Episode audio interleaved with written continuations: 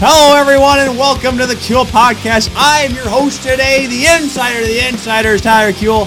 Loving this, the fact that I'm doing a show by myself, all by myself, which means it's going to be the best show in the world. You thought wrong! What? Get out of here! You're not supposed to be here! Who do you think you are saying that? To, doing the show by yourself? The, the, the, sacrilege! Sacrilege. Also- Greatest thing ever. Also, Hey, you want to know my no adoption interview got a lot of listens? My Canada Rush series finally got actual listens, even though it's two months after it actually happened. well, that's good for you. Thank you. However, you did the intro wrong.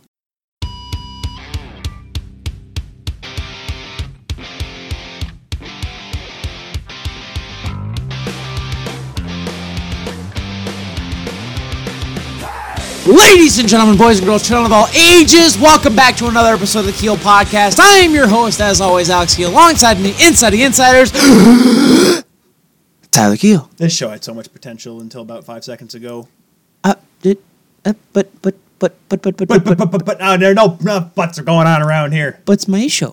Oh, Your show. It's my show. Your show. It's my show. Oh, yeah, it's your show. My show. Well, you know whose show it should have been today? Ooh, What happened? You got an email? optimize your PC. Optimize your PC. We should optimize this show. Get out of here. No. Bush League. Bush League softball. Um, It is So- a Tuesday night. Actually, no, it's not Tuesday night. it's Thursday. Throwback. Thursday. What? Throwback Thursday. Oh, throwback Thursday to Tuesday. That's apparently what day Alex thought it was. Yep. Um, so it's been about oh, it's been a little over a week. Eight Been a while since I could stand. on my own. T- okay. Okay, we, about we that. We weren't going. Okay. Yeah. Um.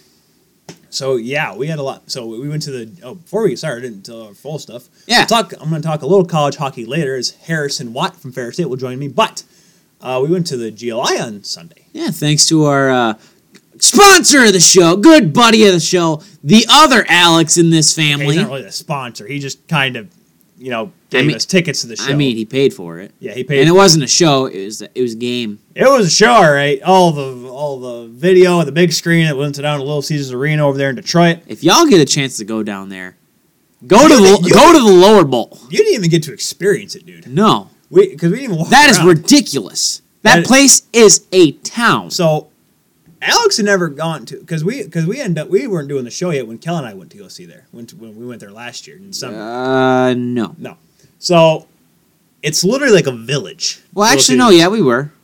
We we've been doing the show. No, we started after Christmas and we went in December. Oh, yeah. I thought you said summer. No, yeah, went to Little Caesars in summertime to watch a hockey game. Dude, I don't know. Maybe they were doing a matinee game.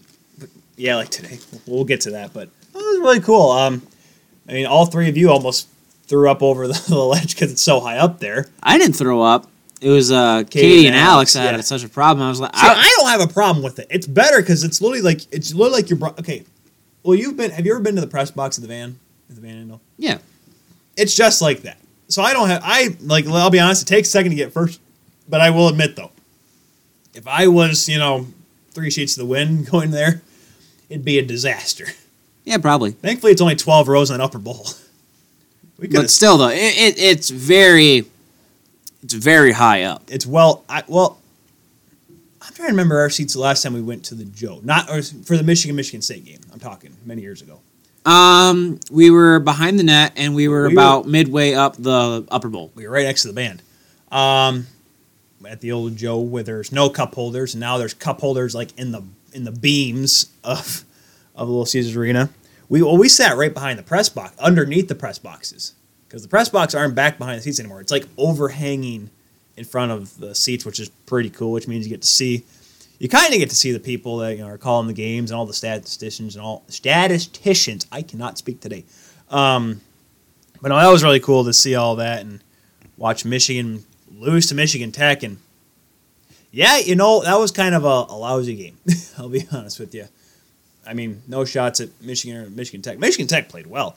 And then they end up losing to Lake Superior State, who Lake because Lake Superior State beat Michigan State in the GLI final, or no, the semifinal. Then Lake Superior State beat Michigan Tech. So a couple WCHA teams. Like I said before, we'll talk more WCHA and college hockey when I do my interview here. We're about a little over half an hour from we start this show to uh, when I go talk to Harrison. Yeah, Good guy, Harrison.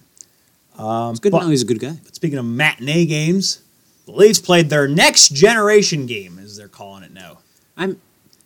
They played that I, this I, afternoon. I, I, I, I, I don't understand it. so okay, so if you guys don't remember last year, the Well, Leafs yeah, they did the, the, Centennial centennial game. on in December around this. Well, actually, well, not this time. A little. So it had been a few weeks ago last year. They did the game against Carolina. It was a two o'clock game. Had the kids come out, school day game, whatever. It was a big hit. Everyone loved it. Everyone Yeah. loved watching, and all the people loved it. And the Leafs kicked the heck out of Carolina. And this year they decided they were going to do it again, except they just call it the next gen game. Well, And then and they did it on the New Year's. Well, close to the New Year's. yeah, they did. Well, they did it today, January third. Um, they played Minnesota, and uh, the kids started out pretty well. Seven seconds in, Mitch Marner scores, ties Charlie Conacher's record from 1942, 42 or 43. Um, tied him for the record for the fastest goal scored in the first fastest goal to start a game in Leafs history. And Leafs go up two nothing. Minnesota comes back in the second period. They get it 2 2. William Nylander finally getting a goal. And, but then Minnesota scored a couple goals later that and ended up winning 4 to 3. So, but we should also mention Michael Hutchinson starting. Michael Hudison? Michael Hutchinson starting for the Toronto Maple Leafs. Now, if you just, if you for some reason just listen. Wait, in net! Where's Freddie? time out. For those that okay, if there's any of you that listen to our show that aren't actual hockey fans, I'm sorry that we're your only information because we're honestly not the best information to be doing this for. We're just doing this for fun. Uh, but no, Hutchinson got traded uh, at the end of last week for a fifth round pick from Florida because he was playing for Springfield, the AHL affiliate to the Panthers. Got traded because well, the Leafs needed a different goaltender because Jeff Glass wasn't really cutting it as an AHL netminder. So I'm like, hey, let's bring Hutchinson in. He can play with Kasimir Kaskisuo. But of course, don't forget this was right after Frederik Andersen was listed as day to day with a groin injury. Yep. So Hutchinson was brought in, and Kaskasuo was already called up. Sparks played against the Islanders on Saturday night after playing well against uh, well on Friday. Yes, he did. Didn't have the best game, not the least because they got shut out by the Islanders. And then didn't he get a conky? Hold on. So now everyone's like, all right, well, obviously Freddie's a little more than day to day. Groin injury is not as it's a little bit more severe than I thought. So Sparks, Sparksy's like, Sparks like, all right, you're gonna start again, Garret. I'm like, okay, that's fine. And then yesterday in practice, he gets shot in the head. Well, that really puts a damper on things now, doesn't it? So now Michael Hutchinson is now the starter for the Toronto Maple Leafs. Right after he admitted, "Oh, it's great, I got traded to you know one of my hometown team or one of his favorite teams, Mike, you know Michael Hutchinson." So Hutchinson started and Kaskisuo backed up. I don't know who is is it. Uh, oh gosh, who is the guy that got called up for the one game from Newfoundland? Uh, McAdam, Eamon McAdam. I Yeah, think that's his name. sure. Uh, he's I think he's probably with the Marlies right now. Um, Leafs have a day off, so I haven't heard anything about Frederik Andersen. But Hutchinson actually played really well. He stopped uh, 19 or 19 of 20, no, 18 of 19 in the first period against the Wild today. He looked pretty good, and then the couple, the, the two goals he gave up in the second period were kind of wavery, and so it was kind of like, ah, all right, this now reality kind of set in. And the, the game-winning goal by Parise, it was a bad turnover, ended up leading to a goal. Nothing much he could have done on that. But Leafs lose again, two in a row. Um, now they got so now. Here's my thing. We're in What's the- your thing, Bug? well, the power play just wasn't looking too good today. I, I do. I at least when I watched it, I watched the highlights back before this, and I watched the third period because I had to work because you know my that stupid place down the road that I work at. It's ridiculous. Not not my broadcasting, by the way. I should probably mention that. Probably. the job uh, I do to actually make money. Oh, is that bad? No. Ah, heck, I'm going with it. The job where I make more money than I do broadcasting uh, got in the way of that, and you know I missed part of the game, but I was able to, I was able to watch it back. The, the power play just wasn't as hot. And Devan Dubnyk, of course, you got to give credit. Devan Dubnyk played phenomenal in that third period, as you would say, Alex. Phenomenal. Yes, Never would have Um, guessed it. but he he, pl- he played really well, and and now here's the thing: the Leafs have Vancouver on Saturday. Real and they are that offense is starting to come back around. Pettersson's gonna he's finding his game back. They're gonna be dangerous, and then they got Nashville on Monday. So, and I think the reason with Sparks is they're not quite sure on the severity of the. It's more or less they put him under concussion protocol because he did stay down after he got shot yesterday. So we don't know the severity of Sparks' injury, and nobody's saying anything about Frederik Andersen's injury. Not yet, at least. And I think you know what are the the Leafs are in a comfortable playoff spot enough right. They're in, they're in a comfortable enough playoff spot where they can let Freddie sit maybe one or two games extra than you would if you're a team battling for a playoff spot. However, I personally don't believe in being comfortable. I want to be ahead. I want the end of a race to be a five second delay from the per- first What? person and the second person. Well, okay. oh, I want I want the oh, first car to go across the start finish line, five seconds to pass, five whole seconds, and then the second person. You're beginning to make it sound like it's a modified race down in Berlin. Jeez. I don't want a close one. well, here's okay. Are you talking about making the playoffs? I, get I want a blowout. Well, okay.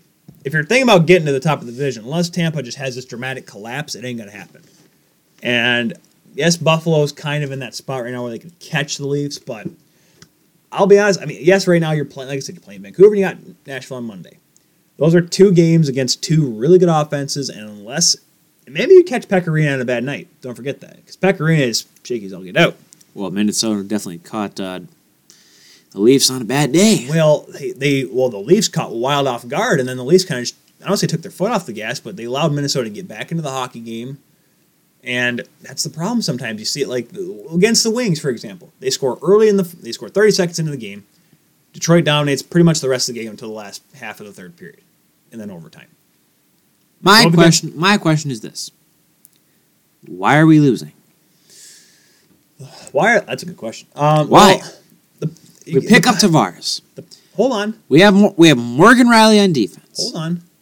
We have Marner. It's the same. Matthews you're is back in the lineup. I just We have Kasperi Kapanen. William Nylander's back after the whole debacle. All we're missing is defense and obviously our goalies because both of our top two are out. Why? Even even with hmm. even with the back end completely terrible.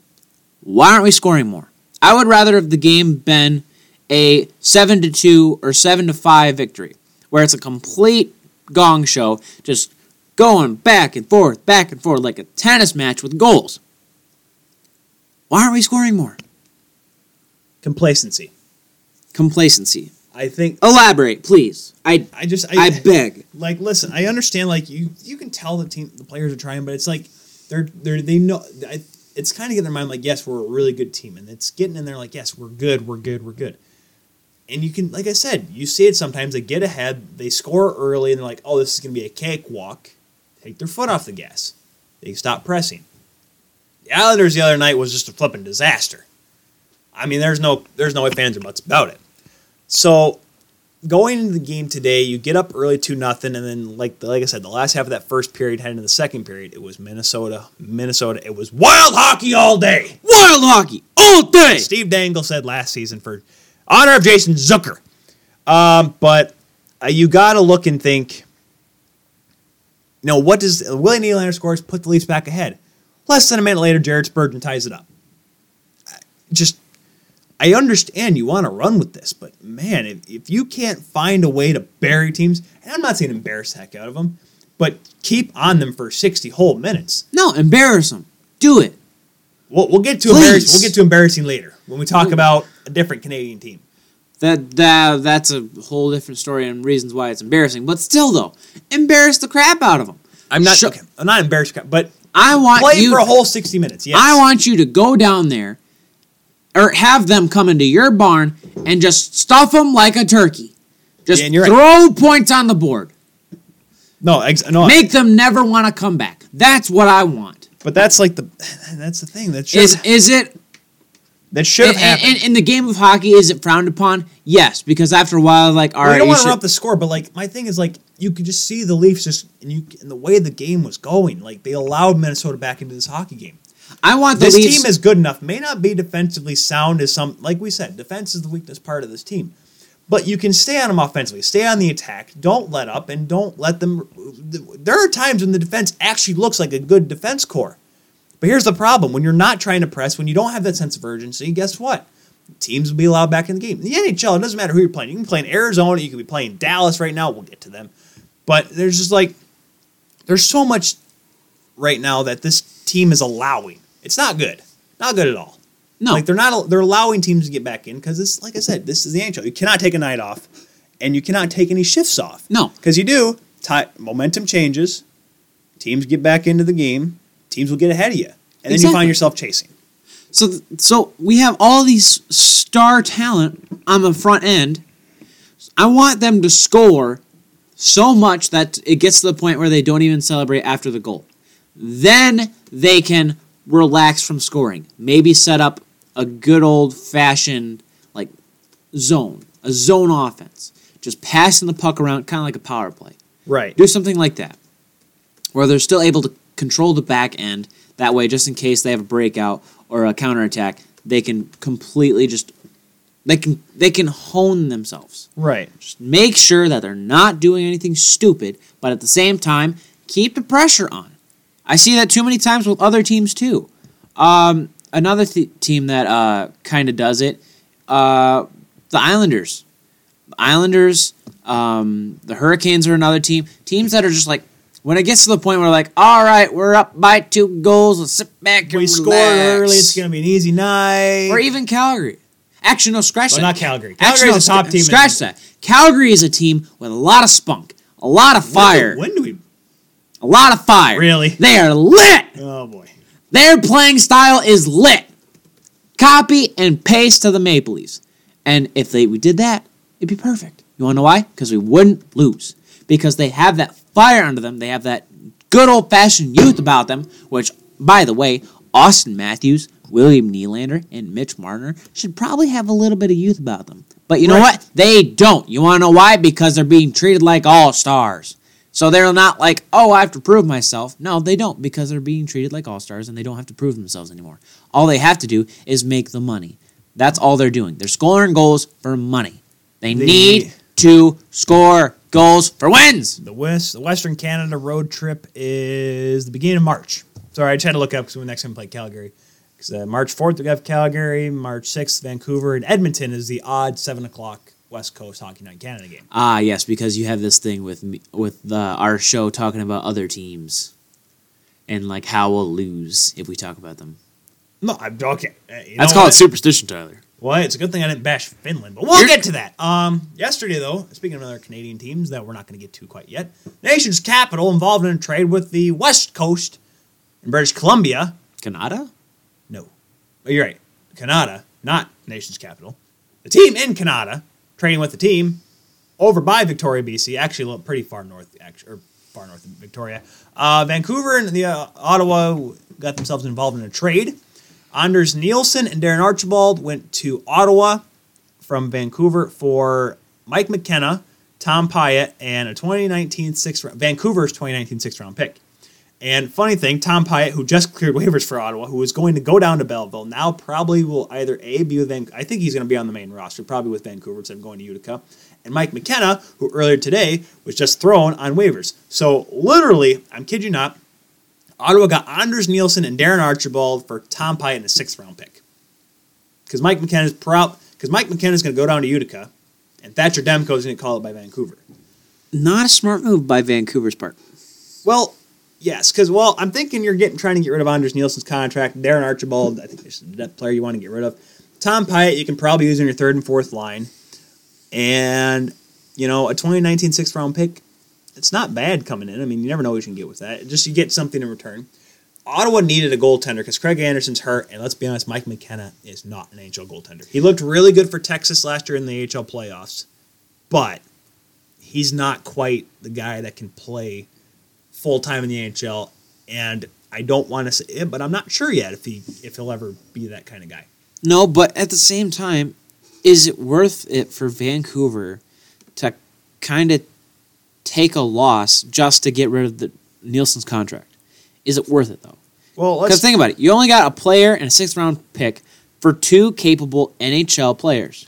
well. Here's the funny thing: Nilsson's only for one more season. He's at two and a half mil right now for his last year. Uh, I'm trying to look at where's Tom Pyatt. Is Tom Pyatt down on the minors contract? I'm looking at cap friendly right now. Uh, sorry, Darren Archibald. Darren, Darren Archibald's a minor leaguer. He's uh, 650 grand, whatever. Uh, got to go to Vancouver now. Got about 10, 15 minutes before I go. Before we gotta shut this show off, that way we can do the well. At least you do the interview Yeah. because it's about college hockey, and uh, that's No, not no. my that's not my cup of tea. Uh, let's see here. I'm trying to look at Tom Pyatt's with. Technically, since he cleared waivers, he's with the Utica roster, making 1.1 million dollars. So, since when you get sent down to waivers, 925,000 gets covered. So that's actually costing the Canucks about two hundred thousand dollars estimated, give or take. Uh, Mike McKenna also got put on waivers. There is work. There's not quite. Uh, he's got till noon tomorrow to get. Um, excuse me. Tom Pyatt's only costing the team seventy five thousand dollars. Pardon me. Um, but uh, Mike McKenna has until tomorrow to clear waivers, which, like I said, will open the opportunity for Thatcher Demko. And Richard Bachman's actually the other goaltender too, but Demko will be the guy to get called up. Right. Uh, but like I said, Craig Anderson's hurt right now in Ottawa, and they they need a goaltender. They when you can't, like I said, there's one team. There's one thing of you know tanking and losing, and then there's getting embarrassed. Like I'm talking playing Garret Sparks with a pulled groin embarrassed. You know. Um, well, you, you want to keep going, or shall I? Well, because Mike Condon cleared waiver, so what we may see Mike Condon get called back up. I'm not sure because, like I said, I'm trying to think from the perspective of Ottawa right now because it's Anders Nilsson and Marcus Hogberg, and I know Condon hasn't had a good year, but you give the guy another shot while Anderson's out. Oh no, because I think he'd have to clear waivers to come back up. I'm not quite sure now. I'm lost. Oh well. Um, but long story short, Anders Nilsson. I mean, it's for Ottawa. You want a goaltender that can play almost every night, or every other night at least. Because, like I said, Hogberg and McKenna were not going to be your guys because you were going to get lit up badly. what did you say, Ty? I said got lit up. I didn't say lit no. up. Gonna get lit up. You, you know who's not lit though? What? Very not lit. There's this guy down south. Do we want to talk? Okay. Do we want to hold off because this one may be a little bit. Eh. I think. Yes. Do we want to hold off? we should hold off. So we'll take a quick break. So okay, a quick break. When we come back, I will have my interview with Harrison Watt here on the Kill Podcast, and then after that, we'll get into we'll have such things as all the outdoor games that were announced during the Winter Classic. We'll talk about the Winter Classic, All Star rosters, and the Dallas Stars, and what in the world is going down there in Texas. Everything's bigger in Texas. Apparently, so is the mouth of the front office. Hey guys, Tyler here. I love going to games, but buying tickets at the box office sometimes can just be too expensive for me. That's why I use Seat Giant when I want to go to a game. They'll show me the best seats that are available and at better prices than some of the other sites. You can also use Seat Giant for other events like concerts, theater, and more. If you want an even better deal, use the promo code TKP and you'll get 3% off all of American orders on SeatGiant.com and 5% off Canadian orders on SeatGiant.ca. Remember, the promo code is TKP and make Seat Giant your destination to get the best seats at the best prices.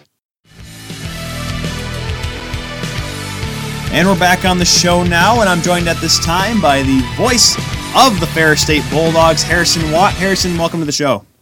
Hey, thanks for having me, Tyler.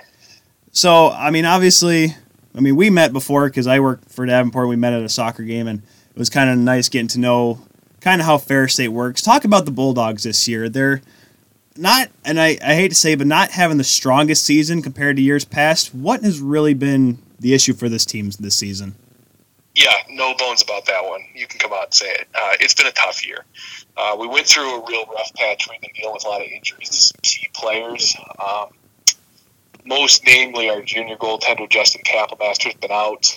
Um, he's only played four games. Left uh, game against Mercyhurst, like our second or third weekend of the year. I, I have to go way back and think about it. He had a concussion, missed a few weeks, came back, pulled a groin against Michigan State missed a little over a month, came back, re-aggravated the injury. Um, so he's uh, he was going to be a key to our success this year. Uh, he's our experienced goaltender. We brought over in the offseason, we brought over a freshman from Finland, kid named Roni Salmenkangas, who's actually fairly talented. Um, his issue is he's right out of high school. You know how goaltending is; it's it takes a while to develop. Usually, goaltenders are better when they're older. Um, and he's he's got a ways to go um, in terms of his angle work. He's a little guy. I mean, like he's six feet tall for sure, but I mean he's 150 pounds soaking wet. He he really needs a, a good summer strength and conditioning. Um, he's had to carry the load, and he's, in my opinion, he's actually done an okay job. Um, he had a couple really good starts at the beginning, struggled for a few weeks as he wore down went home for break, came back, and I thought he was actually really good in the Minnesota series. He picked up a win, made 44 stops, new career high for him against Minnesota on the road. Um, playing with some confidence. He's a great young kid. Love him to death. Um, he was funny. He was listening to the Finland Canada game last night behind us on the bus. Um, he was listening to the Finnish broadcast, and he was trying to explain explain to us how Finnish broadcasting works. But uh, really great kid. Um, that's kind of been our issue, though, is we, we haven't been great in goal, and the games where we have been good in goal, we haven't been good enough defensively. Um, but that's kind of where we're at. I think, you know, of late we played a lot better. We played some really good teams, really tough, but we got to start finding some wins. And uh, I think the second half of the schedule is probably a little more conducive to that. I, one of the one of the funny things, you know, you look at the team and you ha- you always want good scoring defensemen. Your top two scorers right now are defensemen in Cooper Zech and Nate Kallen. Is that kind? and they're both, you know, one, you know, Zach being or Zach, excuse me, being a, a freshman and Kallen being a junior. Is it kind of is it a concerning fact or is it more of a positive fact to have your blue line scoring at the pace they are? Well, I, I think if you watched them, you would recognize that they're exceptional talents, and those the numbers they're putting up are no joke. It's not like um, you know we've got two defensemen with seven points and they're our leading scorers. I mean, these guys are going out. They're not quite a point per game, but they're pretty close. Um, Nate Kallen is a junior who's a guy that uh, these guys are defensive partners, by the way, which is helping them because they're in on a lot of the same goals, um, which is why they're pretty tight in the scoring race. Um, Kallen's a junior who was, when he came in as a freshman, I knew the kid was going to be special, but it was going to take him a few years. He was a little bit of a late bloomer. Um, his skating needed some work, but he works incredibly hard. He's picked it up this year, and his offense has really, really blossomed. He's been phenomenal. Probably our best two-way defenseman. Uh, he's wearing an A as a junior. Uh, great kid, really great kid, and he's having an awesome year. Now his defensive partner Cooper Zech, we knew had a ton of offensive talent. Kid had 69 points in 58 games last year in the BCHL, and just exploded. We kind of expected him to be really good offensively, but it was really the first six or seven games where we didn't see a lot of that, but we saw incredible defensive instincts. So we were sitting there thinking, like, I think we've just found our golden goose. This kid is, I mean, I've been here since the 12 13 season. Um, I just missed Chad Billins when he left.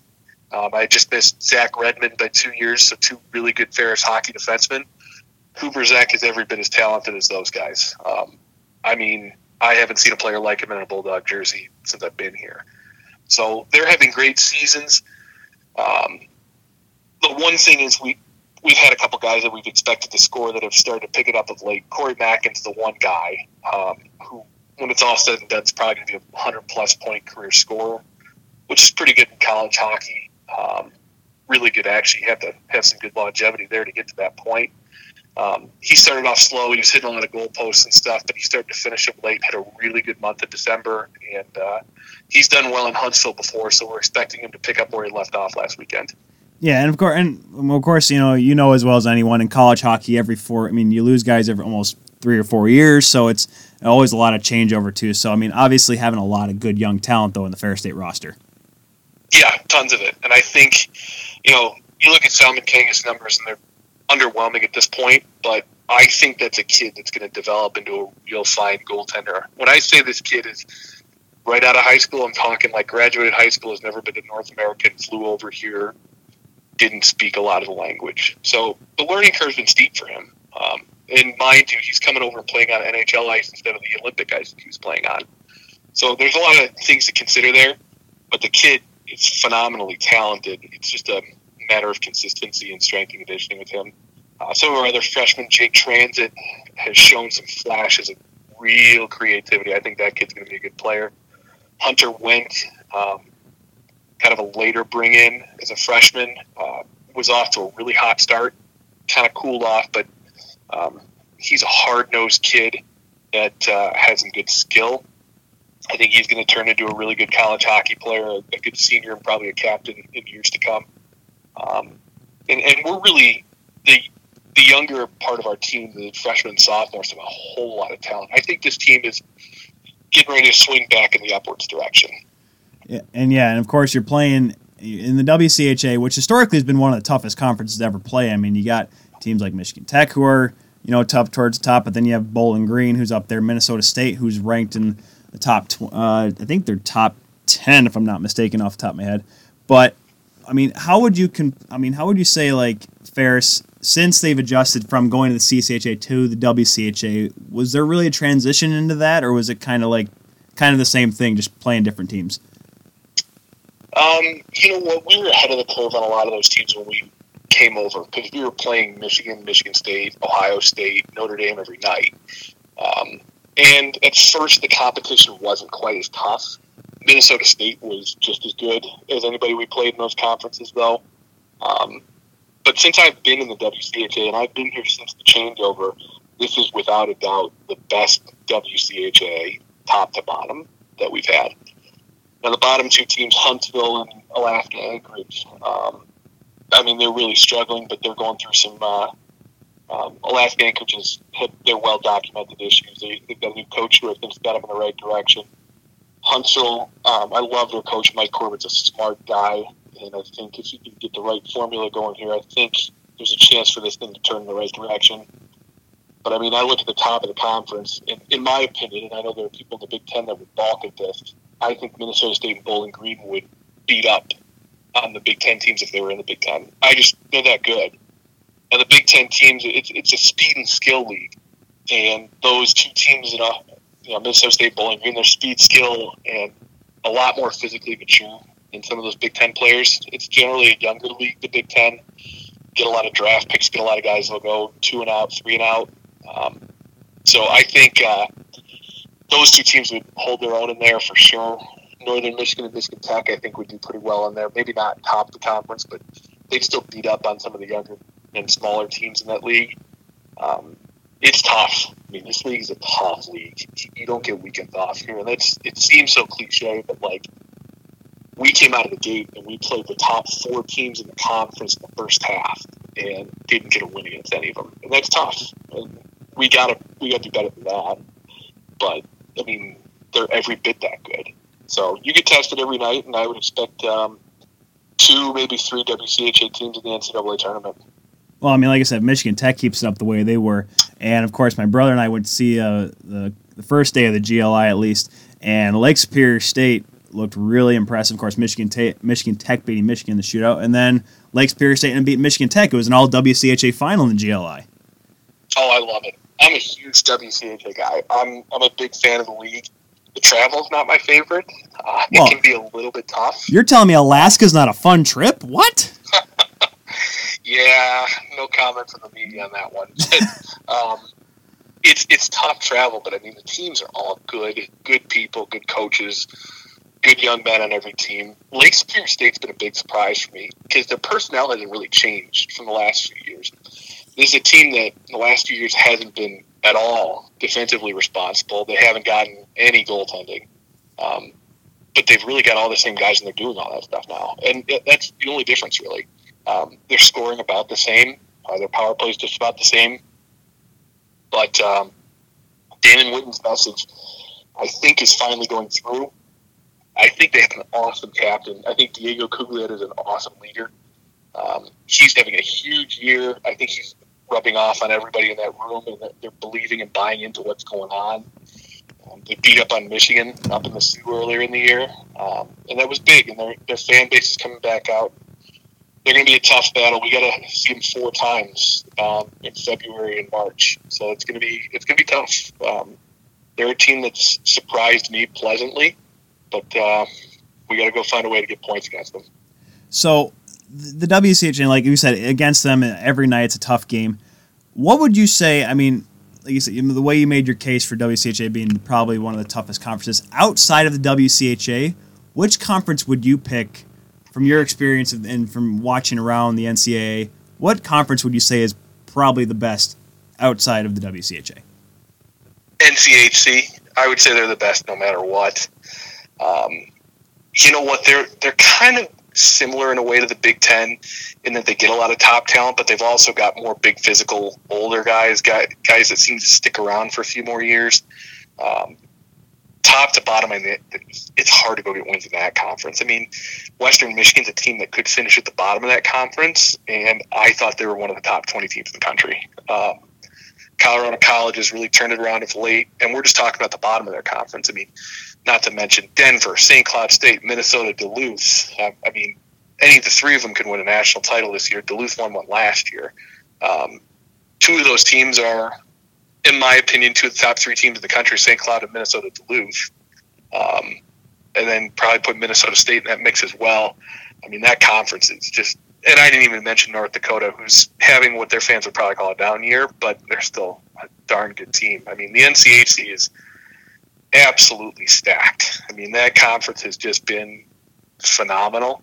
And you know what's funny is they could get, you know, four teams into the NCAA tournament, might not win the national title, and people are like, oh, they're not really that good. Well, it's because they're beating up on each other all year long. I mean, these games are tough. You watch an NCHC game, I mean, it's it's tough hockey. It's physical. It's fast. I'm not surprised that some of those teams are out of gas by the time they get to that point in the year. Well, we saw that last year with St. Cloud State. You know, the number one team getting ousted early in the tournament. They're once again the Huskies are the number one team in the nation. And I know you mentioned them; they're one of the best teams. Would you say outright they are the number one team, or do you think there's another team that could really challenge them for the top spot in the country? This week, I'll call them the number one team in the country. That's the political answer you know what? Is this feels like one of the years where there are probably six or seven teams that can win it, and that's when college hockey's at its best. Right. Um, I I think the top three in the country all come from the state of Minnesota, and none of them are the Gophers, and I'm totally cool with that. Um, I know Gopher fans when we were there last weekend were underwhelmed, but Bob Motzko is going to turn that program back around. No doubts about that. Um, St. Cloud probably is number one right now really defensively responsible. Um, getting a good goaltending from David Hrenak. Um, they've got a guy in Patrick Newell who's a great player. They don't allow a lot of shots on goal. They can score more than enough. I think they're second in scoring offense in the country behind Penn State. Um, they're probably the best. Duluth, I'd probably put second, and probably Minnesota State, despite the fact that they've struggled a little bit of late. Um, I would say they're going to swing back at some point here soon, and I would probably put them as number three in the country.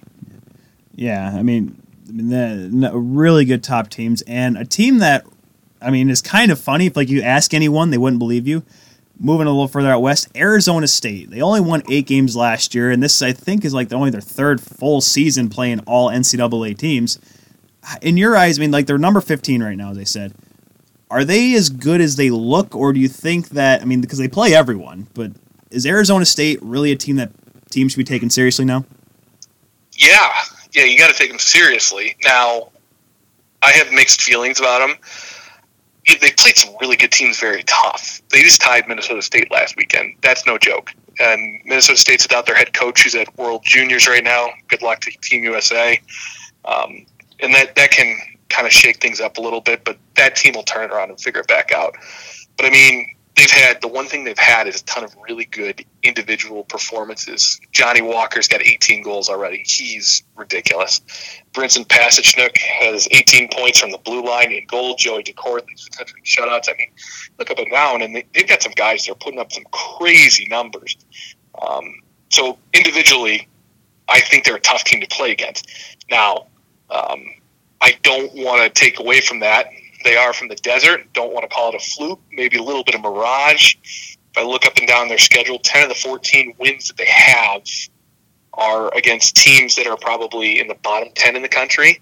Um, so that's a big chunk, but they're still playing tough teams well. Um, they're 10th in the nation in the RPI ratings, and that's because they're winning. Um, 14 7 1 is a really respectable record considering their schedule. Um, so right now you have to say like, yeah, you got to respect them, but they're going to need to keep winning at this rate if they want a shot at the NCAA tournament because they're not in the conference. There are teams behind them that can win a conference tournament championship that might not be the number one seed or the top RPI team in their conference. So they could get left by a couple of teams if, if they're not really good. They've got a big six game stretch here where they get Boston College, Cornell, and Boston University. they can get that through, through that stretch four and two or better, I would be uh, I'd be fairly convinced that they're going to get into the NCAA tournament. if they don't fall apart the last six games of the season, which is kind of a breeze for them. Um, probably need to stay in the top 12 in the RPI at the end of the regular season if they want to have a shot at the NCAA tournament. Um, but I mean, you know, they've been they've turned around in the right way. They're doing it quick. They've got some good talent. And it's pretty easy to recruit down there. I'll tell you that. Oh yeah, I mean, I, I remember that was kind of the joke when they first they first made the D one program. They said they're jumping from ACH and NCAA. Yeah, here's a great idea. How do you want to come to practice in shorts? yeah, that's I would be down for that every day. I mean, well, I mean, hey, like I said, I can wear a T-shirt outside here in the winter, but I mean, I guess some people can't handle it. But no, um, I you talked about Johnny Walker, by the way, probably the second best name in hockey history behind Bob Beers. Um, Oh, yeah. You talked about him, and then there's guys like around the country. You know, Evan Barratt of Penn State, uh, who's in the World Juniors, and David Hrenak for the Huskies, has been one of the best goaltenders in the country. Who do you think right now would you say is your is your favorite, or at least maybe two or three guys would be your favorite to be in the Hobey Baker conversation? I'll tell you who I think is going to win. I think at this pace it's going to be Adam Fox at Harvard. Really? The voters love those ECAC guys. He's got 20 points in 11 games as a defenseman. He's a, oh gosh, Adam Fox. He's picked by Carolina. Yeah, he's owned by Carolina. He's a phenomenal defenseman. Um, those ECAC teams don't tend to play a lot of games early, so he's played probably seven, eight less than most teams in the country. Um, but if he stays up at this pace, I mean, I don't think there's any stopping him. Now, I'll tell you who I'd vote for, and this is a little bit off the board. At the beginning of the year, I wanted to make Wade Allison my guy. Personally, I think he's the best talent in the country. He plays for Western Michigan. He was still coming back from his ACL injury, so he's only played six games. But when he's healthy, I believe he's the best player in the country. And it's awesome that it comes out of Michigan. But it's not conventional. I want to say from Michigan State, Taro Hirose. Uh, Hirose's got 28 points in 18 games. He's an incredible player in a team that's got a minus seven goal differential, but he's a plus 14 on that team. I mean, that's tough to do. Plainly ridiculous. Personally, I'd vote for him. Does a lot of damage on a Michigan State team that doesn't score really unless Hirose is on the ice. He's keeping the team afloat single handedly, in my opinion. I think he's the best player in the country. He's got good vision plus skater, despite the fact that 21 of his 28 points are assists. I think he's got a plus shot. Obviously, the elite passing numbers. Um, plays 200 feet. Uh, really, he's a hidden gem. That's the guy I want to vote for. And he's only one point behind guys like Barratt and Limoges. And, uh, so he's right there at the top of the country. I, I think uh, he's going to get overlooked because of who he plays for and what their record is. But I don't think the team has a win without Taro Hirose. Well, yeah, and that's and that's unfortunately the hard part is with guys like that. Like you can like there's amazing players like Connor McDavid. The reason why he probably didn't win the Hart last year is because he played on the Oilers. So I mean, you almost have to be a team that's either a made it to the tournament or in the Frozen Four to even be considered or at least get a solid look at. So obviously, it's a tough spot for him. Yeah, well, to give you a baseball analogy, I'm gonna, I'm arguing in favor of Felix Hernandez here. Like, Felix Hernandez had like what I think it was a 12 win season the one year, and still, I mean, he was the best pitcher in the country. I mean, there's there's no bones about it. Like Taro Hirose is worth the price of admission every night. Like, I if you haven't gone and seen him, go out to a Michigan State game, watch him for like two shifts, and you're gonna just get me mesmerized. The kid cre- it's almost like he creates space for himself, like out of nothing. And when he doesn't have space to space to operate, he turns back, waits. He's almost like a Russian from back in the day. He turns back, waits, looks for room, and goes and makes more room for himself. And that's why he's, in my opinion, the best hidden gem in the country. That's why I want to vote for him. I also think he's a great kid, and I grew up a Michigan State fan, so I, I could deal with that a little bit. Well, not everyone can be perfect, Harrison. Yeah.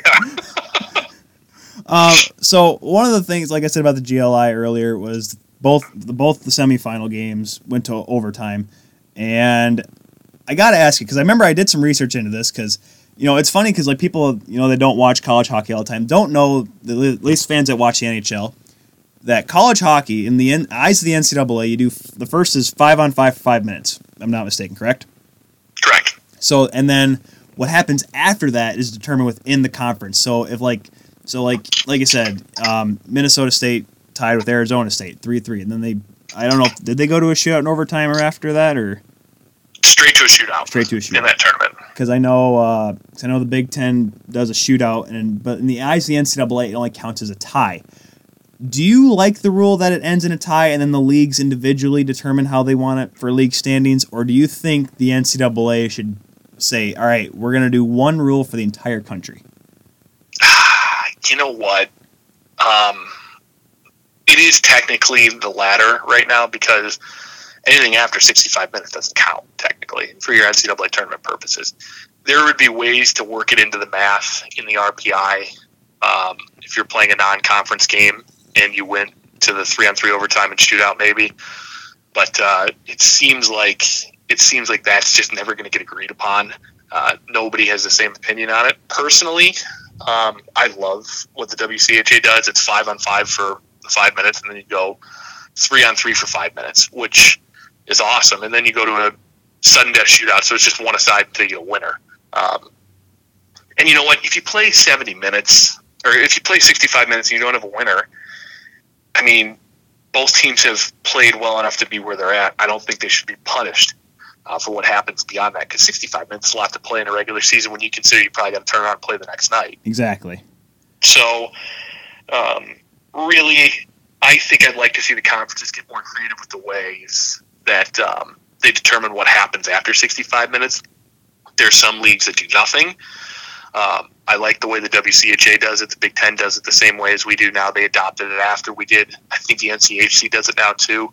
Uh, with the GLI, I know what happened was after that first overtime in the consolation game, um, they because the Red Wings were playing later that night, there was a time crunch, and they were like, "You don't get to go any further." Right. And, and that's kind of a, you know what? It's the, it's really Olympia Entertainment's fault for scheduling the games to be on that day. Um, Or not so I, earlier. I can't get too mad about it, but at the same time, I would like to see it. I mean, it's Michigan, Michigan State. You want to see a winner, even if even if it's not a real winner. The fans want to go home. They want to go home and say we tied with our rival. Like they want to, they want to see some sort of result. Give them a shootout. Give them a three on three for a few minutes. I mean, you know, it's just the way it is. Push the Wings came back thirty minutes. They're last place anyways, aren't they? I mean, nobody wants to watch that. A lot of people at work still want to watch the Wings. I don't know why, but no, uh, it's well, it's it's funny because like, I mean, the three on three would just be a simple way, and I've been a proponent of saying three, and like even in the NHL, three on three for ten minutes. If nobody scores after ten minutes of three on three, you don't get to win. But Yes. do you? I say most colleges. Do you like the three point, the three win, uh, three points for a win system instead of just the because they do a three point for regulation, two point for overtime win. Do you like that at least for college standings, or do you think it should stay with it like how the NHL does it, a two point and a one point? Oh, I think the NHL should adopt three points. No, no questions. No questions. I, I love the three point win. It's just you know what you deserve. A, you do deserve a point if you get past sixty five minutes. But to the same token, like if you if you go past sixty five minutes and somebody finally gets a win, you deserve an extra point out of that. I mean, I get that, and you have to penalize teams that play for overtime to some extent. So if a team is just trying to play to get to that three on three after the 65 minutes, you know, you get one point, but the other team gets their two. At that point, you know, they've been penalized a little bit there. Um, but if they're playing for overtime in the first place, and it's a three point win in that first overtime and a zero point loss, I mean, then you're looking at, you know, there's still a lot on the line in there. Right. Um, so I, I like the three point win. I think it's, I really think it's the only way to solve what ails the NHL right now. I have a feeling it might crop up this off season in the NHL. I hope there's not another lockout. Knock on wood for that one. But um, I would really like to see them go to the three point win. I just it, it makes winning more valuable because three points can can leap you a long way. And if, if you have to settle for two, um, it doesn't help you quite as much. And, and I think it'll make teams more desperate to get a full win. Yeah, and I, well, I think the only the biggest thing is when it comes to the three points is that the NHL doesn't want to have to now like alter the records. Then I feel like that's what would have to happen. Like that's like because like I said, I mean I've talked about it before. The NHL's ran like an old boys club, and they're like, well, we don't want to change it because the original six was the great or something like that. They like they wouldn't want to do it that way.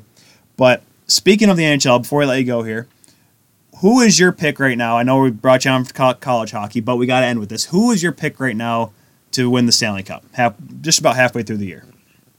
Mm. You put me on the spot with this one. Oh yeah, I'm so wrapped up in college hockey right now. Who do I want to win it? I'll tell you that one first. Who do I want to win? I want it to be the Calgary Flames. Big fan of the Flames fan base. Big fan of the fact that a guy like Johnny Gaudreau can go out and put up the numbers he can despite his size. I think he inspires a lot of kids that aren't that big, and I think that's what, kind of what college hockey is to an extent. Like, look at our team. Look at guys like Corey Mackin, who's one of our one of our all time great players. He's five seven hundred and seventy pounds, it, and it just it shows kids that like, look, your size is not going to matter if, you do all the things it takes to be great. Someone will take a chance on you, and you'll get a shot. And I think it's better than the model of okay, this NHL team is going to draft this six foot two, two hundred pound defenseman just because he's that big, and we hope he can develop into that. I like the way the Flames did it, and it's not just Johnny Gaudreau; they've got other players like that. I really admire that model. Um, that's who I want to win. Outside of that, um, gosh, this is tough. I want to say Winnipeg or Tampa Bay, probably. Probably Tampa. I think it's time for Steve Yzerman to, even though he's kind of stepped aside, get the cup there. I think that team's just too good. You know, if they choke again, that's on them. But um, Tampa's Tampa's certainly good enough to win it. And Steve Yzerman happens to tune into this podcast. I just want you to know that you should be back in Detroit very shortly. I have I have lots of ideas for you in case you want to hire me in Detroit. See, the worst part is Steve Yzerman doesn't have a Twitter, so I can't tweet at him uh, the link to this episode. But well, it's funny because my brother and I talk about Calgary all the time, and he's waiting for the same thing to happen like last year, where they just fall off a cliff. And Tampa, ironically, talking about Detroit, we compare them to the Wings of the early '90s and the Leafs of the early 2000s, like teams that are really good in the regular season, look like they have a chance to win a cup, and then just flame out during the playoffs.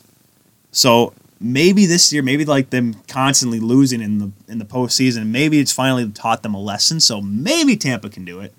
But I mean, Yeah, you look at just, their at some point in time, you're either going to get over the hump or you're not. And I think, I, I just think that team is too good to not, and it would be just a shame. Kind of like it would have been a shame to see Washington not go the distance last year. And I know people were all on Vegas and love them, but uh, I was I was very happy to see Ovechkin win his cup. I really respect him as a player, um, and it would have been a shame because that team was really good for a long time, and it just finally broke through. So I think Tampa would probably be my pick. I don't think Toronto's got enough defense. Um, and then the other side, Winnipeg or Calgary. Um, that's that's pretty much where I would go with it. It's got to be Tampa, Winnipeg, or Calgary, unless Calgary does fall off, which would depress me greatly. well, unfortunately, Mike Smith's not 25 years old anymore. I don't think he can play 70 games. Jeez. But, gotta Harrison, figure that one out. thanks for coming on, Harrison. It was a pleasure talking to you. It was really fun to get people, you know, get more college hockey insight. I, I don't think, you know, it's, I don't think college hockey gets enough in the states. As I say, how like I like to talk about junior hockey in the states, they don't get enough recognition outside the NHL. So it's I'm glad you came on. Give our fans some insight into the world of NCAA hockey. Yeah, for sure. Anytime. All right, Harrison, man, have fun down there in Huntsville. I'm sure you're enjoying the weather because I'm sure you're missing out a lot up here. I had to scrape ice off the car this morning. That was nice and had to warm it up for 20 minutes. But oh, it's all good. Yeah, I'll take a hard pass on that one. Thanks for having me, Tyler. All right, see you, Harrison. Great news coming from Tyler in that great interview.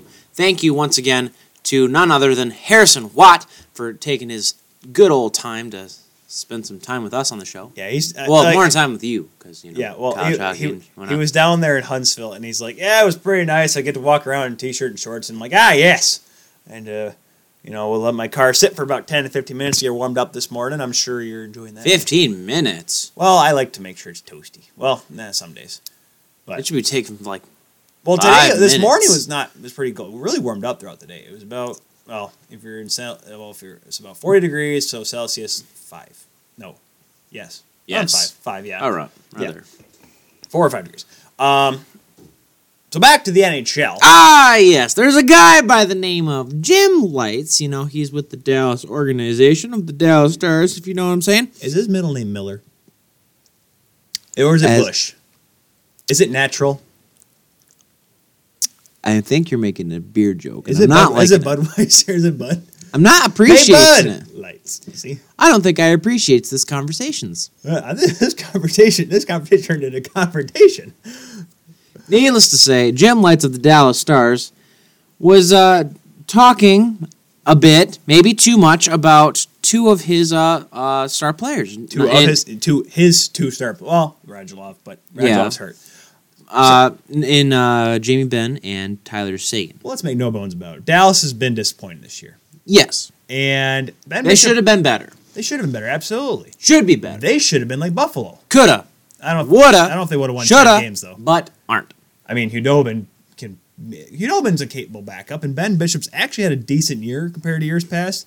And they played a bad game the other night. And yeah, you talk to some. And listen, front office people are. I mean, they can. Except general. That's why you want a general manager that's a legit hockey guy Yeah, or a very even you know calm mannered guy because you'll have guys like this, like Jim Lites, coming in here saying stuff like this. I'm actually gonna pull up. If you give me a second, Alex, I want to pull up the quote. I didn't. one.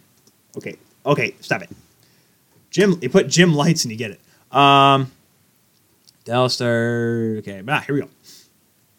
Dallas Star. da, da, da. Oh, and it, no, that's the NHLPA's response. I don't want that. Even though the NHLPA did, did, NHLPA did respond. Um, here we go. Sports Daily. It rips into him. Let's see. What do we got here? Ja- da, da, da, da.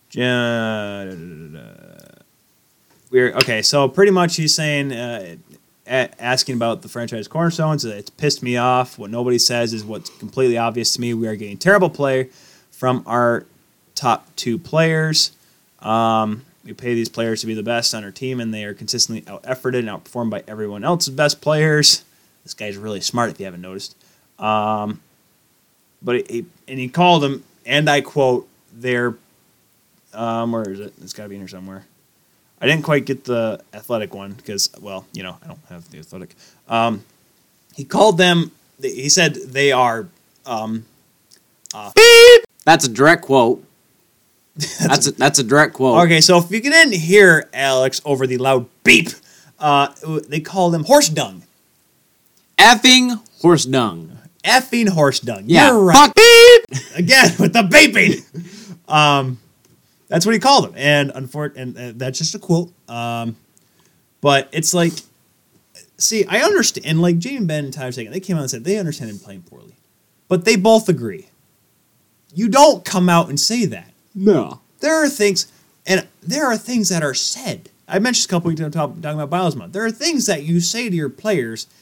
I mean, yes, you're a CEO. You're not like you're not the general manager, not the coach. But if you want to talk, if you want to tell your players you're playing poorly, hey, Jamie, Tyler, come over here. You guys are blankety blank blank. Um, I'm ju- I'm just saying, like, you don't do that. I mean, yeah, it's like having them bringing everyone together for a meeting. All right, guys, if you're a normal business, hey guys, we got a budget meeting here. Hey, you two over there in advertising or whatever, you guys are horrible. Your numbers are awful. You guys are the worst people in the world. You guys are absolute garbage. Like, why would you want to hear that, Alex? Someone came up to you and told you out loud in front of the customer, you are horrible at making coffee. But I'm not. okay, play. Okay, maybe you made a coffee a little too hot. Maybe made it a little too cool. Put too I much don't. whipped cream. You're so flippin' full of yourself. I, I don't make mistakes. Oh yeah, you don't make mistakes, bud. I have not missed. all right, all right. So, what if Davenport's getting an E-League team? Someone saw your play on Rocket League and Okay. called you horse dung. How would you feel? I've been pissed. Pretty mad? I'd be thoroughly PO'd. You would not like it. Nope. So imagine if you're to the If I missed a play and they would have saved me, I'd be I'd, I'd be a little irritated. I'm just saying, Alex, you wouldn't like it. So why doesn't Jim Lites? And like I said, this okay. I work for a corporate company, not Davenport. This other place that will remain nameless until I feel like. Like if they came up to me and like, I hate corporate corporate stuff, and I understand I'm gonna be working corporate all the time. Capitalism is what it does. I just you don't just come out and say that though. You it's there's a reason why you're a corporate person because you're not involved in the day-to-day hockey operations for a good reason. You're in charge of making sure the business of the team stays afloat. Stay out of hockey. Leave that to the gentleman. Leave that to Jim Nill. Yes, Jim Nill's not done a great job. Nonetheless, leave it to the head coach, Jim Montgomery. Not done a great job, but nonetheless, he's in charge. If you want, if you have problems with your players, tell hey, go up to Jim Nill, go up to Jim Montgomery, say hey, you guys are playing like. Tell them then. Don't just go out and come like say, "Hey, I am important." Who knew who Jim Lites was before this? Who? The owner of the team? Could you even tell me who the owner of the team of the Dallas Stars is? See, Nope. nobody cares. They have a good goal horn though. Yes, it's the same goal horn the Grams Griffins use, and a good goal song. That was made by Pantera, because Pantera was awesome. And yes, I can say was Jory Dimebag and Vinny. Um, but just and it's the and it comes at a great time too, because we're going to talk about what Dallas was awarded uh, kind of a week after, and that was already planned. But and uh, Elliotte Friedman, you know, remember my good buddy Freach, he mentioned on this past Saturday's headlines about how like stuff like this and the fact that let's be honest, the Dallas Stars, unless like Detroit, Toronto, Montreal are down there, they don't sell out a whole lot. They don't sell a whole lot of tickets. Or Chicago. Chicago's another one. No, they do not.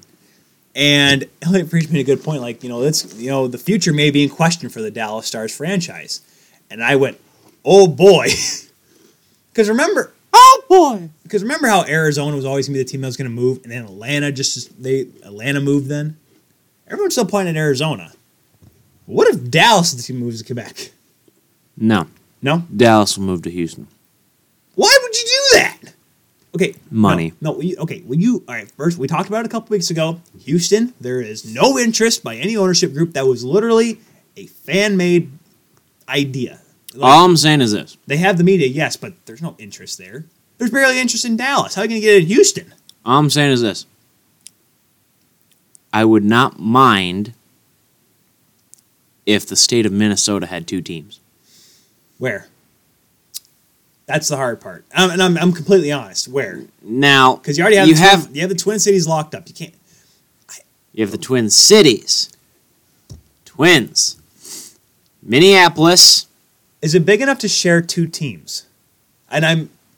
I It understand what you're. I understand what you're saying. Having a team. It might be. because the Wild play in St. Paul, and you have the Gophers already there in Minneapolis, and there are still, and they're despite them not having a great year this year, they're still a pretty popular team to go play. go. Exactly. It's pretty much an NHL St. arena. Paul and Minneapolis. But do you think the market's that? Yes, it is one of the biggest media markets in the United States. But do you think it's that big? Think of it though.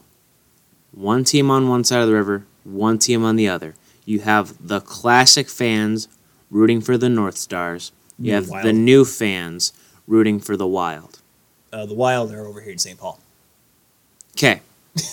Retries. St. Paul got the new fans rooting for the Wild. You got the classic fans rooting for the North Stars. There's your, is that your dark horse for the next expansion team? the Minnesota North Stars. Oh, it'd have to be the Minneapolis. Yeah, well, yeah, you call them Minnesota North Stars. Um, I mean, you got the New York Islanders and the New there's York no Rangers. such thing as too much hockey in Minnesota. Nope, there is not. I don't know how many. They will play outdoors.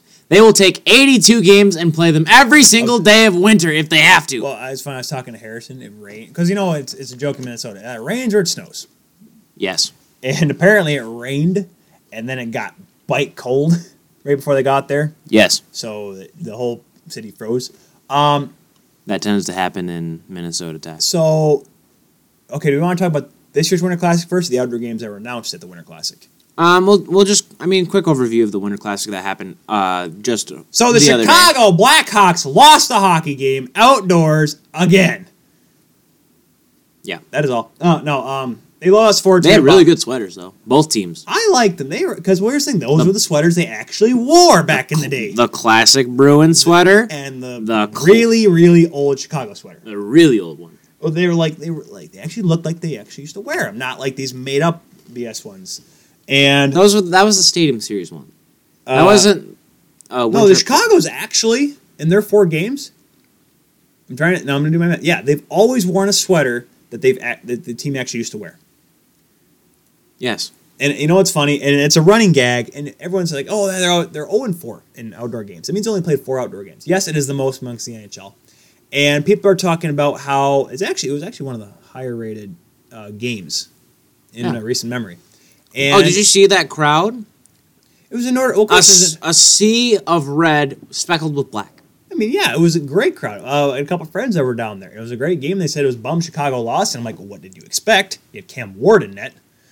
Um, but it's just people are saying there's too many outdoor games. I remember someone said, "Oh, it's, it's what it ruins it when you have ten outdoor games." This is the only outdoor game this year, guys. Exactly. Yes, you're going to have three next year. We'll get to that. Um, but it's just well, the la- yes, last year there were two. There was Sam Sears Winter Classic. The year before that, there was only the no. Last year there was no. The year before that, there was Centennial Classic Heritage. So like you can't. I know people like this is hot Twitter takes. People are like ah, you have too many games. Well, this is the only one this year. They don't. They toned it back a little bit. For I mean, good reason too. Smart. Yeah. So and It's- last it's- year, it's last not- year there were only two.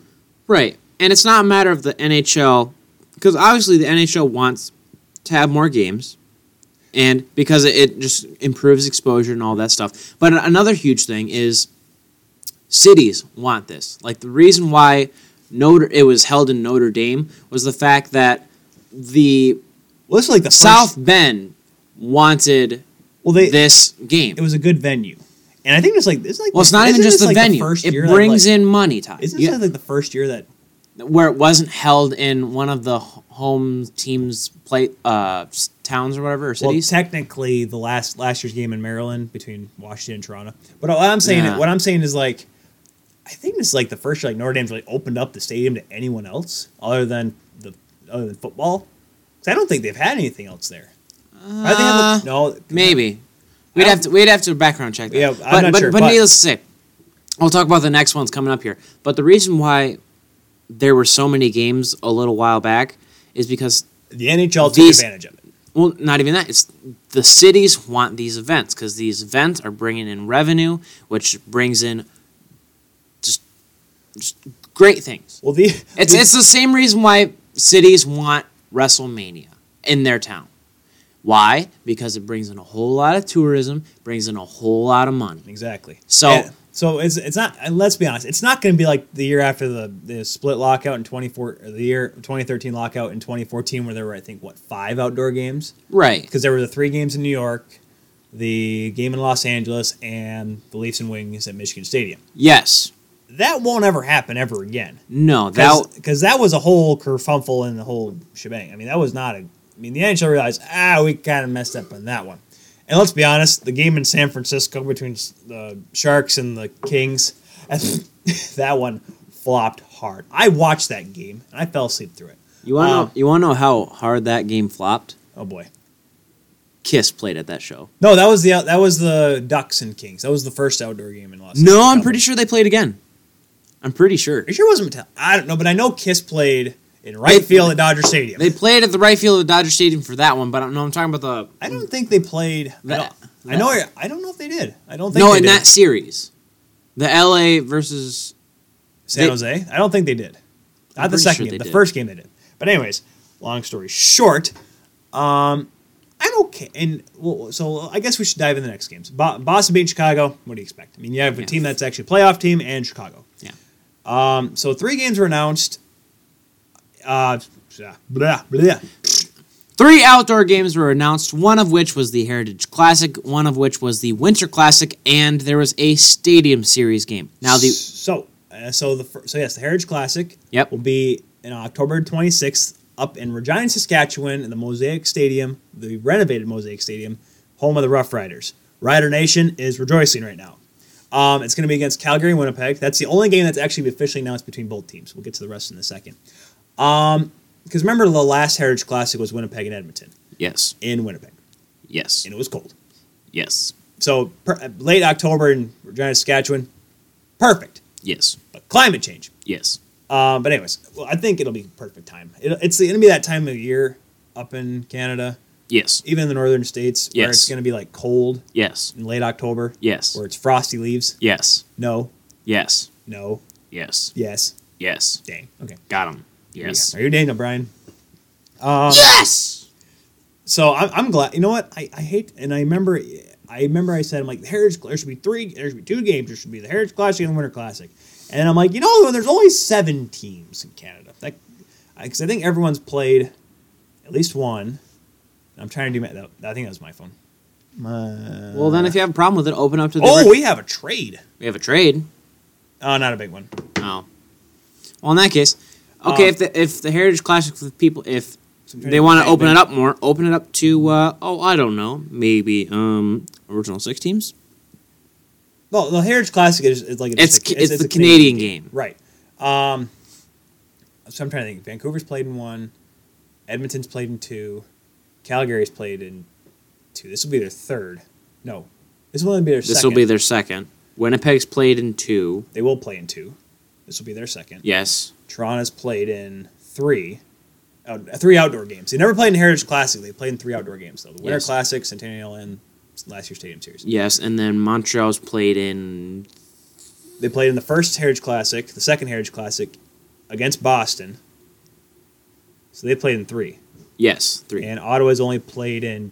No, they played. I forgot the uh, the Centennial. This uh, the the Century game. Ottawa played in that too. So Montreal's played in four. So Montreal's and nobody's complaining about that. No, because they're they're the the classic team, just like how t- Toronto is like the classic team. Right. Um. So I'm glad. I think it's gonna be a great game. And I know, and everyone's like, "Oh, it's not in a not in a city or whatever." I'm like, well, it's Regina. Yeah. Dude, there's there's plenty of fans in Regina. Yeah. Plenty of fans in Saskatchewan. Now, kind of talk, going back to Dallas, they are going to be hosting the 2020 Winter Classic. Wait a second, in Texas, how is that gonna work? How does it work down there in the South? Down there in the oil rigs? Well, technology, folks. It's Going to be at hell at the Cotton Bowl. So now I'm curious about this though, because isn't the Cotton Bowl played on New Year's Day, or that is that gonna change? Um, fun fact: uh, the Cotton Bowl is played on New Year's Day, and um, So I think that's gonna change this year. um, you know, they're not gonna play the Winter Classic on New Year's Day. You want to know why? No, they are. No, they're not. Yes, they are. No, they're not. It's announced. They shouldn't. It's been announced. be It's January. Texas. You don't mess with football in Texas. They're gonna go down there. Bunch of hockey players are gonna get shot because you're gonna have a bunch of Longhorns being like, "What the hell is this skating puck sport? I want the pigskin. This is New Year tradition." Cotton Bowl. Well, and, and the worst part is nobody's, Who- who's- who's going to go to the game? And I, no, I'm being completely honest. Are you talking about players? Because I hope nobody. Okay, you got Dallas, and everyone's like picking who they're going to play against. Like, they're going to play against Arizona. They're going to play. I'm like, well, okay, if you're thinking about it, if Dallas, I mean Nashville, I think Nashville's the pick. I think Nashville deserves one. Well, okay, who else would you, who would you pick? Vegas. Yeah, but that's uh, yeah, uh, think about it. Um. Oh, oh! I got him on the ropes. Hold on. Ooh, we got him. No, because you got to have Put the him right. No, put him up, because put him up, put him up, Alex, come on, come why? Because when Seattle decides to put an outdoor rink in uh, uh, Keeling Stadium, Keeling Stadium, where the Seahawks play and the Sounders play. Yeah, they're gonna do that. Yeah. Yeah, and the, then Vegas will because they're gonna they're gonna try to fabricate that rivalry. Expansion team. The battle of the expansion teams. Only No, you wanna know why even that though won't- one of them is going to be an expansion team, Tyler, team's you, going to be around. Tyler, you want to know why that won't work? It's the same reason why uh, Minnesota versus uh, oh, who was the other expansion? Columbus? Yeah, Minnesota versus Well, Columbus didn't because work. by the time they did the by the time they figured out the outdoor game, they weren't really rivals. They're not in the same division. Right. Um, well, they were for a minute there, but not anymore. Um, Needless to say, but that's why I think, like, Nashville versus or having a northerner team come down. Eh, I, I, th- you know what? If you're gonna do a game in the South, you Nashville deserves one. Nashville's good enough where you can get that, and you'll get a lot of Nashville fans that will go down there. Maybe I don't know. Um, that Well- that could be a. Re- uh, here's the thing. They better hope that Tennessee makes it to the Cotton Bowl. Could- We could stay for a whole week, Darlene. we could watch some hockeys and some footballs. We're going to watch. it. We're going. Yeah, the Volunteers are gonna have a good year next year, buddy. I don't. I, I know you don't. Volunteers and Predators. See- Sounds like a great TV show. I don't. I know you don't follow a lot of college football, Alex, but Volunteers are not gonna make it to the Cotton Bowl. Uh, they're not. I don't think they're gonna be ranked again next year. I mean, they're, they're playing yes. Okay, because our college football getting off topic. Um, however, uh, before we get to the next game, there was whispers. I saw it. Um, there were whispers. I think it was Nobody was yelling. uh, Pierre LeBrun. There was talks amongst the NHL Okay. and the two Florida teams. Okay. Okay. There may be that they're talking about an outdoor game in Florida. Okay. Now, Okay. Stop it. I'm waiting. So you'd have to do it if you wanted to. I think you'd have to do it in Miami because Miami can actually kind of be climate controlled. The new stadium they're in, um, Hard Rock Cafe Stadium. No, and no, it's fine. I know what you're saying. You're saying no. I see you shaking your head. Uh uh it wouldn't work. You want to know why? Nuh uh. You want to know why? Why? The gosh darn humidity. Nuh uh. Yes, why not? No, I'm, I'm saying nuh uh. It ain't gonna work. Yeah, right. The best chance you got is throwing it in Tallahassee. Even th- no, screw it. you have to throw in No. Tropicana Field. No, screw it. If we're going hard, we're going hard. We're doing it all the way. Daytona. We're throwing it right in the middle of Daytona. We're gonna, Right in the infield. we're gonna put the rig. Have yeah, just have the crowd. a hun- Yeah. Oh yeah, because They're gonna be on the track. We're gonna have a pace car and everything. Better run out of the way. Move! He shoots. Boom! He scores, and Billy got thrown into the green. Here comes Aleksander Barkov with the Corvette on the inside. Scores!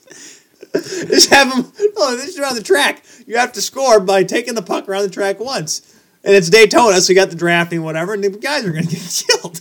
Gonna- All right, whichever team leads a lap, that's a goal for you. That's a goal. We're gonna run the d- entire It's- day, it's- going to be live. It's going to be real life rollerball. except for with cars and a puck. It's going to be Oh my gosh, it's gonna be Rocket League. Oh my gosh, James Cans loses his mind right now. He's like, "Oh my gosh!" No, um, gosh, no. Well, the reason why I said it's not going to work because the humidity. I'm like, think of it. California works because it's dry out there. Texas works because there is. Yes, it's a dry heat. It's a joke. Ha ha. But you ever been to Florida? Been to Alabama? It ain't comfortable. No, It's painful. It's the worst. swamp booty. It's exactly, and it's you could take a shower. Like I, it's a joke, but it's true. Take a shower on Monday, still wet on Friday. It's the way it is, and it's and it's bad. It's not good. That's why an outdoor game in Florida would not work. Right. I mean, eh, eh, okay. Here's what I will say: if you want to do it, you have to build a rink now and test it, because you do not want to look like an idiot trying to do it and having it fail. California, yes, you have a state of the art refrigeration system. Great, it worked. However, in Florida, refrigeration system can really frizz up though. You don't think with the humidity. With the humidity, it's gonna be horrible. It's gonna be worse. But I don't know. But a place that does has has no has, humidity has, has, has, has, has, has, has no humidity because it's out in the mountains, out near the Rockies. Colorado Avalanche are going to host another Stadium Series game. They're second.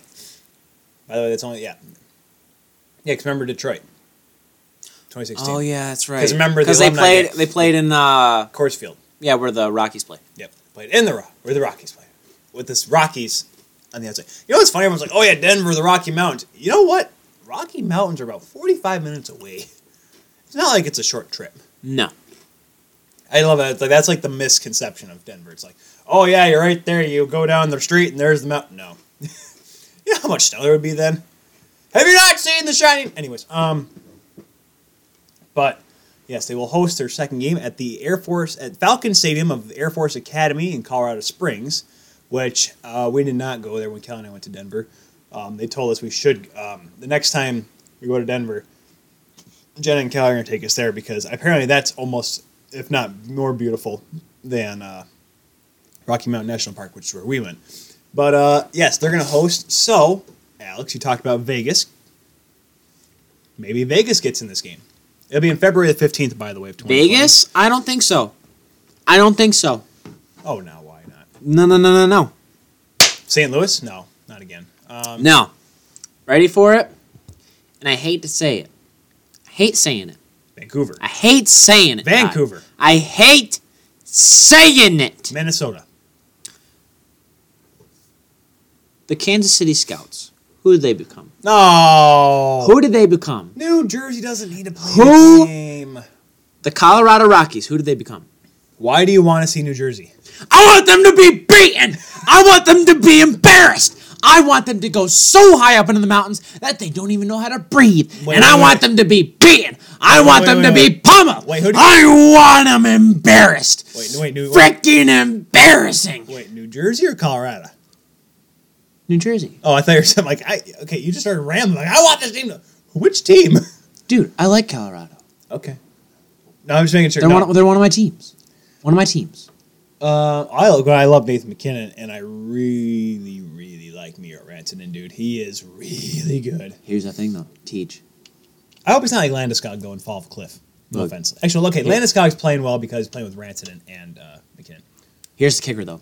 Here's the kicker. Ready? Craigslist ready? kicker! Ready? Ready? Ready? Ready? Ready? Right, here's the kicker. Man, I talk a minute. It's the battle of the Rockies. You have the New Jersey Devils who are going to wear Colorado Colorado Rockies Dude, no, jerseys. you can't but, do that. But here, here we go. Here You we go. Here we go. Here we go. Here we go. Here we go. Concept jersey.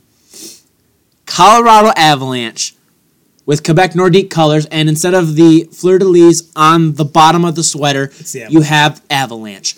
It's in. It is in. you- it needs to happen. So It it's going to be their old team. By the way, Chewbacca's cuddling with your new blanket. good. Okay. Um, I said, And it's not a blanket. what is it?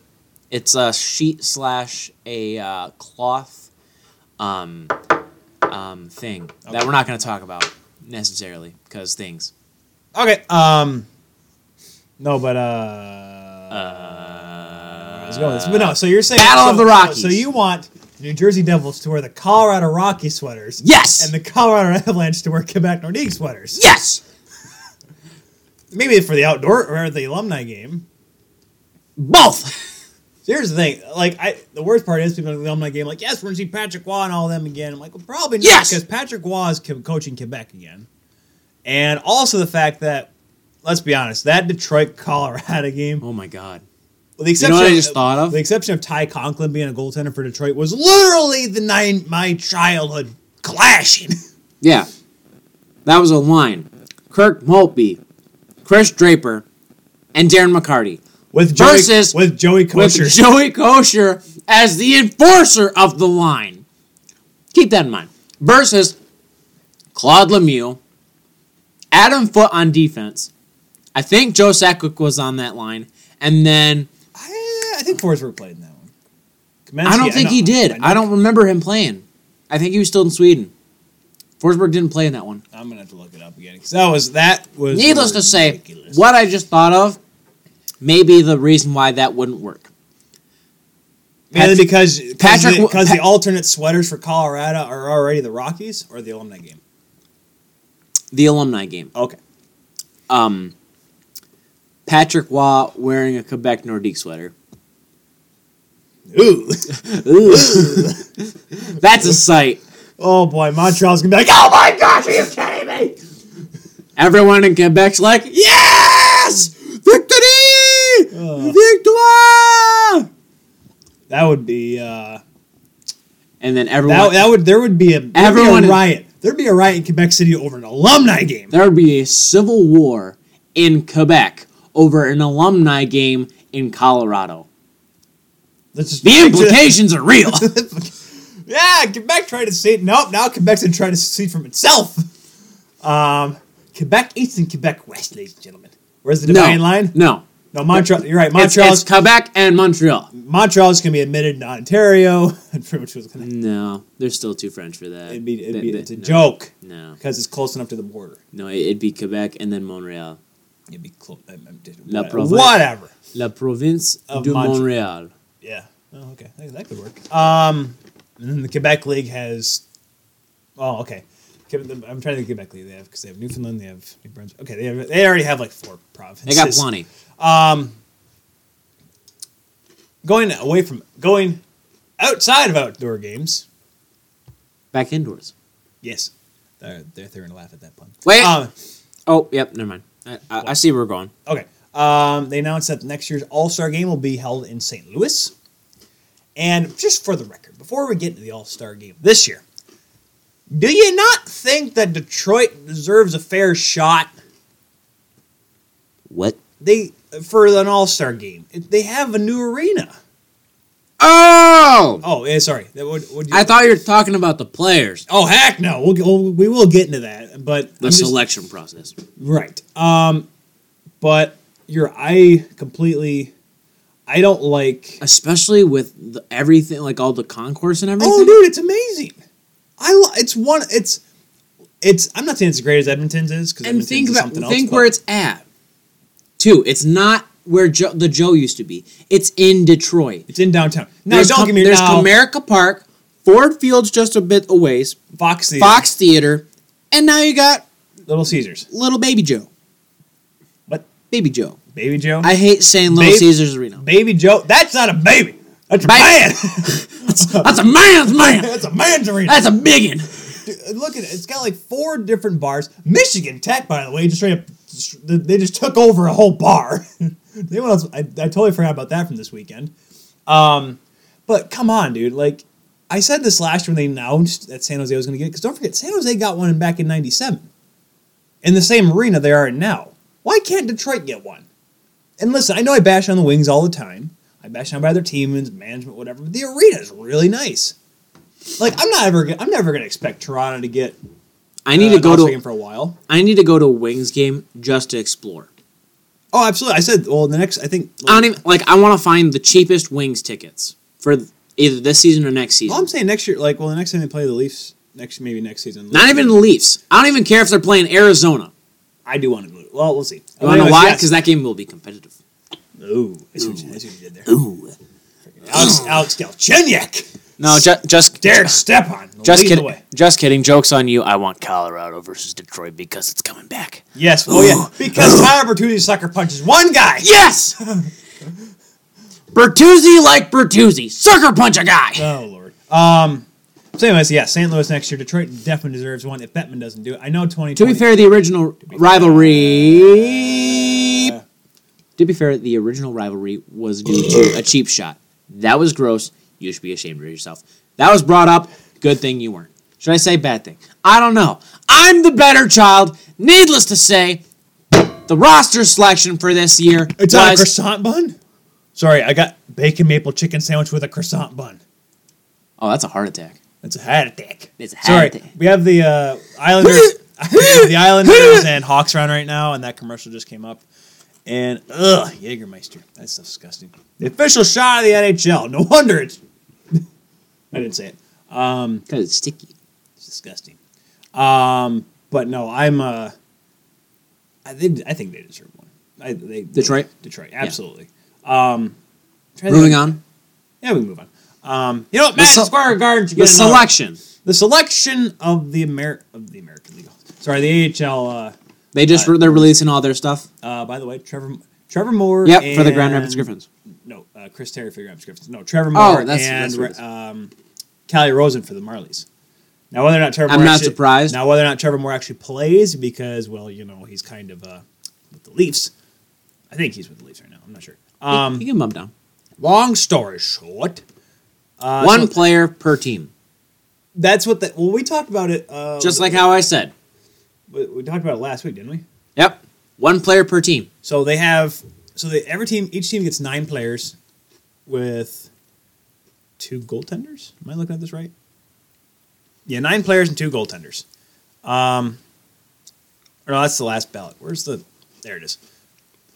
Nope, that's not it. Do I have, do I have the same? No, I have the same link for two things. That's kind of dumb. Good job. Thank you. Let me get the uh, actual uh, link up here. All right, so one, two, three, four, five, six, seven, eight, nine, ten. So there'll be eleven players on each for each division. Right now there's ten. Obviously, there's a last man vote. We'll get to that. So do we just want to kind of run through them and talk about? Uh, The selections or what? do we want to talk about the players and say what we think? Nah. I mean, Well, I think we should. well, do do you have the rosters up? Yes, I do. Um, so uh, Atlantic last. Atlantic last. Oh, I got them too. Okay. Um, Auston Matthews and Jack Eichel, Tavares, Stamkos. Oh God, Hold on. that's that's that's just the Atlantic division. Well, so yeah, so Jack Eichel, Nikita Kucherov, Auston Matthews, who is the captain, by the way, David Pastrnak from Boston, Steven Stamkos, John Tavares, Hot Sam Pacho, Thomas Chabot from Ottawa, the lone representative there. Carey Price is one of the goaltenders from Montreal. That makes sense. But then you have Keith Yandle and Jimmy Howard. and Carey Price.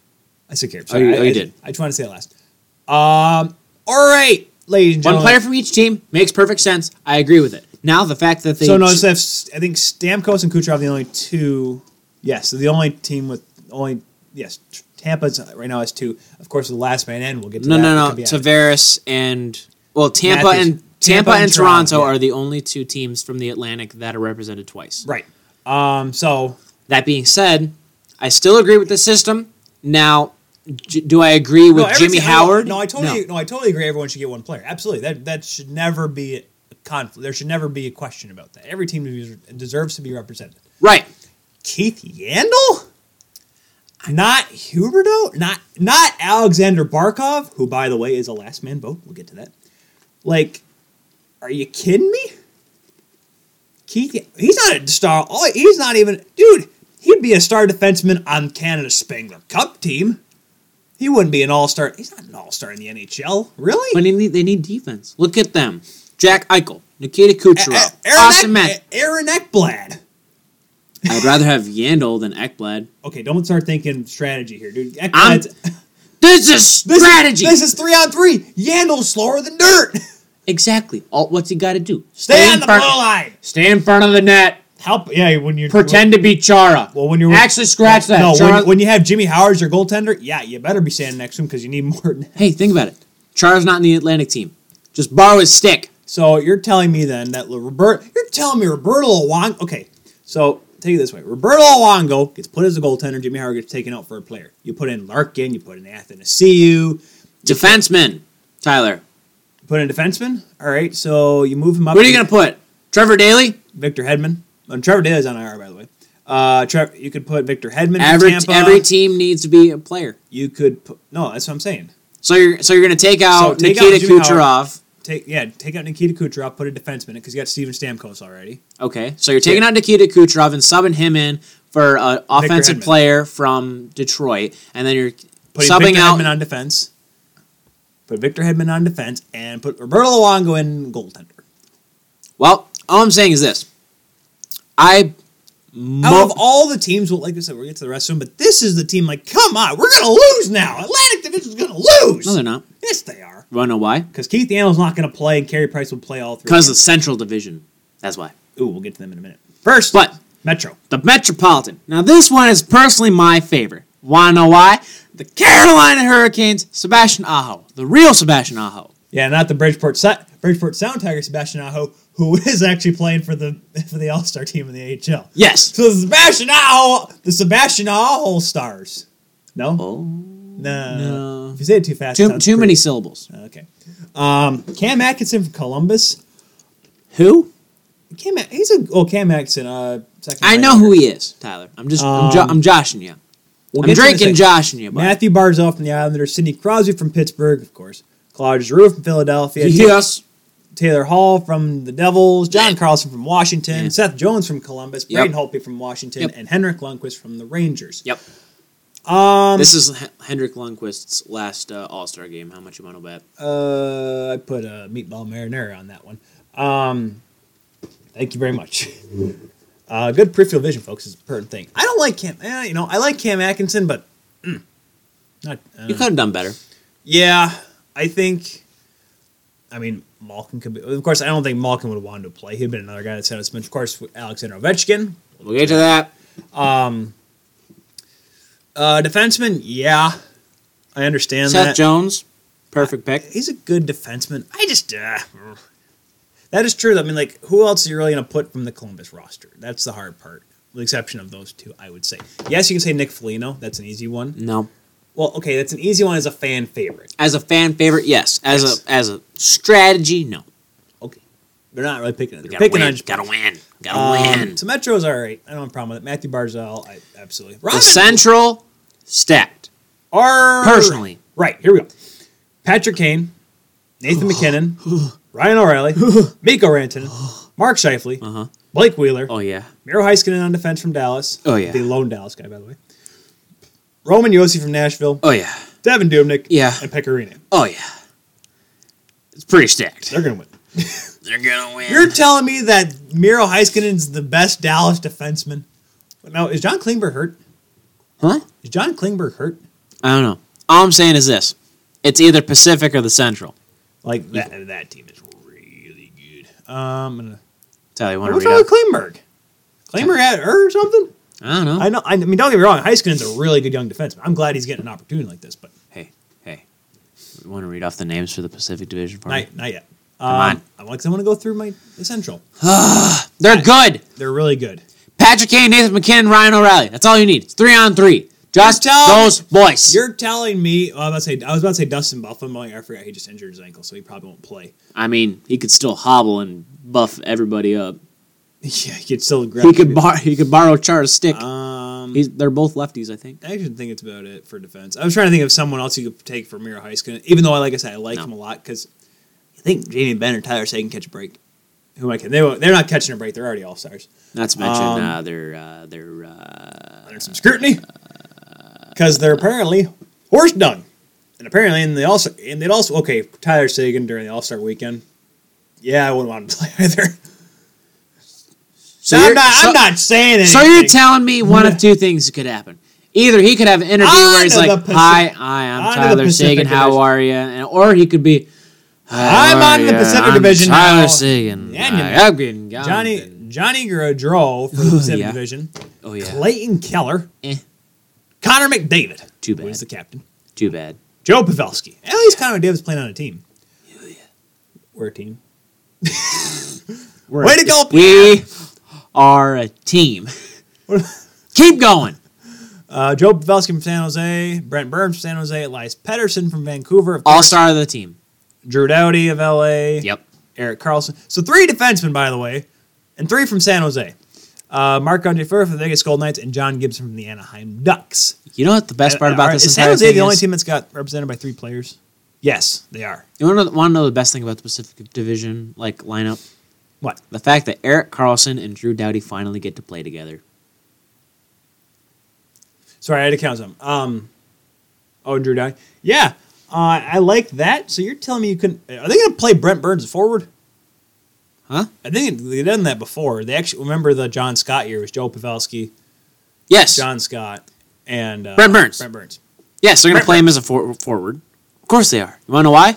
Brent Burns. because he can skate the ice. Brent Burns. Um, I have no problem with it. I'm trying to think of emissions here. Arizona really not really anything. Calgary. You can't do much about I like Anaheim. Sean. I like Sean Monahan, but of course Calgary doesn't get the quite the recognition as you. Unless you can sub in Jean Sebastien Giguere instead of John Gibson, I that that's fine to me. What's wrong with? Oh, Ryan Miller's hurt. That's right. Um, I mean, personally, I could do without Connor McDavid because Milan Lucic, but that's just me. Oh, take off, kick rocks. Go kick a cinder block, why don't you? Um, goaltending I have an issue with. Brock. Uh, Nope. okay, well, sorry. We'll get to the last. I think we should go to the la- the uh, the vote-ins, the last man in. Uh, so let's go to the Atlantic first. So one player from each team is the last in. Uh, Patrice Bergeron, shocker, for Buffalo or Bu- Buffalo. Ah, Buffalo. Yeah, where are you at, Tyler? Uh, I'm going to Buffalo with Jeff Skinner, who just scored an unreal goal not too long ago. Dylan Larkin from Detroit. Remember the guy said it should take place Jimmy Hubbard. Yes, yes, yes. Aleksander Barkov. Nope. it should definitely be there instead of Keith Yandle. Uh, Shea Weber from Montreal. Man. You're, tell wait, you're telling me that Tomas Tatar is not the guy? Come on. I liked I mean, Tatar. Wait, wait, wait, wait, Not wait. Max Domi. Remember the, Aren't aren't the only players Not Max Domi. Hey, aren't aren't the only players allowed to compete in like the skills competitions? The ones that are like on the All Star teams, isn't that the rule? Right. Then they need Shea Weber on their team. Ah. Hardest shot, dude. Zdeno Chara is not playing. Well, yeah, because he can't. Because he can't play three on three. Are you kidding me? Well, Fine, keep him on the team just for the hardest shot competition. Shea Weber hasn't played this I want entire it! game. No, um, Mark Stone for Ottawa, which by the Shea way, Weber, that's my pick. uh, Mark Stone, by the way, who wants, who apparently wants a contract in Ottawa, so things must be getting a lot better there. Uh, Brayden Point from Tampa and Morgan Rielly from the Leafs, not Mitch Marner. Hmm. Nope. Interesting. Now, okay, everyone's be like, "Oh, typical Leafs." Well, I'm just saying. Like I said, I was telling about the other teams. Florida Panthers, you could have Jonathan Huberdeau. Detroit Red Wings, you could have Mantha. You could have Anthony Ciu. Buffalo, eh, I'd say Jeff Skinner's probably the guy. Darlene. Ah, I wouldn't say he's all star caliber. Of course, then again, he's been playing spare. He's been play. He's been put into his role perfectly. But Tampa, I mean, take your pick with Tampa. Whoever the heck you want, Victor Hedman, Brayden Point, Steve Yzerman. Um, I'm still pissed that he's not in NHL. oh, in the video game, yeah. He's not. Uh, he's not considered an All Star. Um, Neither is Brendan Shanahan. It's a darn Mor- disgrace. like I said, Morgan Rielly. Yes, I love Morgan Rielly because you know why? Then we'd actually have two capable defensemen other than Keith Yandle. Um, but they're not skill players. Moving on to Carolina Hurricanes. Teuvo Teravainen. I mean, there's a really good. Nick Foligno, the guy I talked about for Columbus. Nope. Kyle Palmieri. Nope. Eh, there's that's a that's a real stretch. New Jersey's just not had a good year. Let's be honest. Stretch mode. Anders Lee from the Islanders. That wasn't Eh. a bad idea. Matt Zuc- Matt Zuccarello for the Rangers. Yeah, I can see it. I mean, who else would you want? Jimmy Vesey. Uh, Jakub Voracek for Philadelphia. Nope. You're telling me Wayne Sim? No. Why does wait? Don't they do the uh, mascot game during the Olympics? Because he's not a skilled player. Don't they? Don't they do a mascot game though? Yes. Oh boy, gritty. Gritty's on our team. Thank goodness. Yeah. I, I told you last week he's gonna go out there with a t-shirt gun and he's gonna be the grinder. He's gritty. He's, just gonna get deep He's in the gonna shoot people. Here comes. Here comes SJ Shark. Get Brad. Carlton's gonna throw the puck down in the corner. Grady's gonna completely destroy. No, he's gonna put everybody. He's gonna take the t-shirt gun. He's gonna point it out. He's like, "All right, everyone in the corner now." And they're like, "Oh, okay." okay." It's like a And the puck- hostage the puck- the situation. going and then he's like, "All right, don't move." Goes to the other end of the ice, skates his little heart out, and then bulldozes them. Where are the goaltenders? Oh, I can't wait for it now.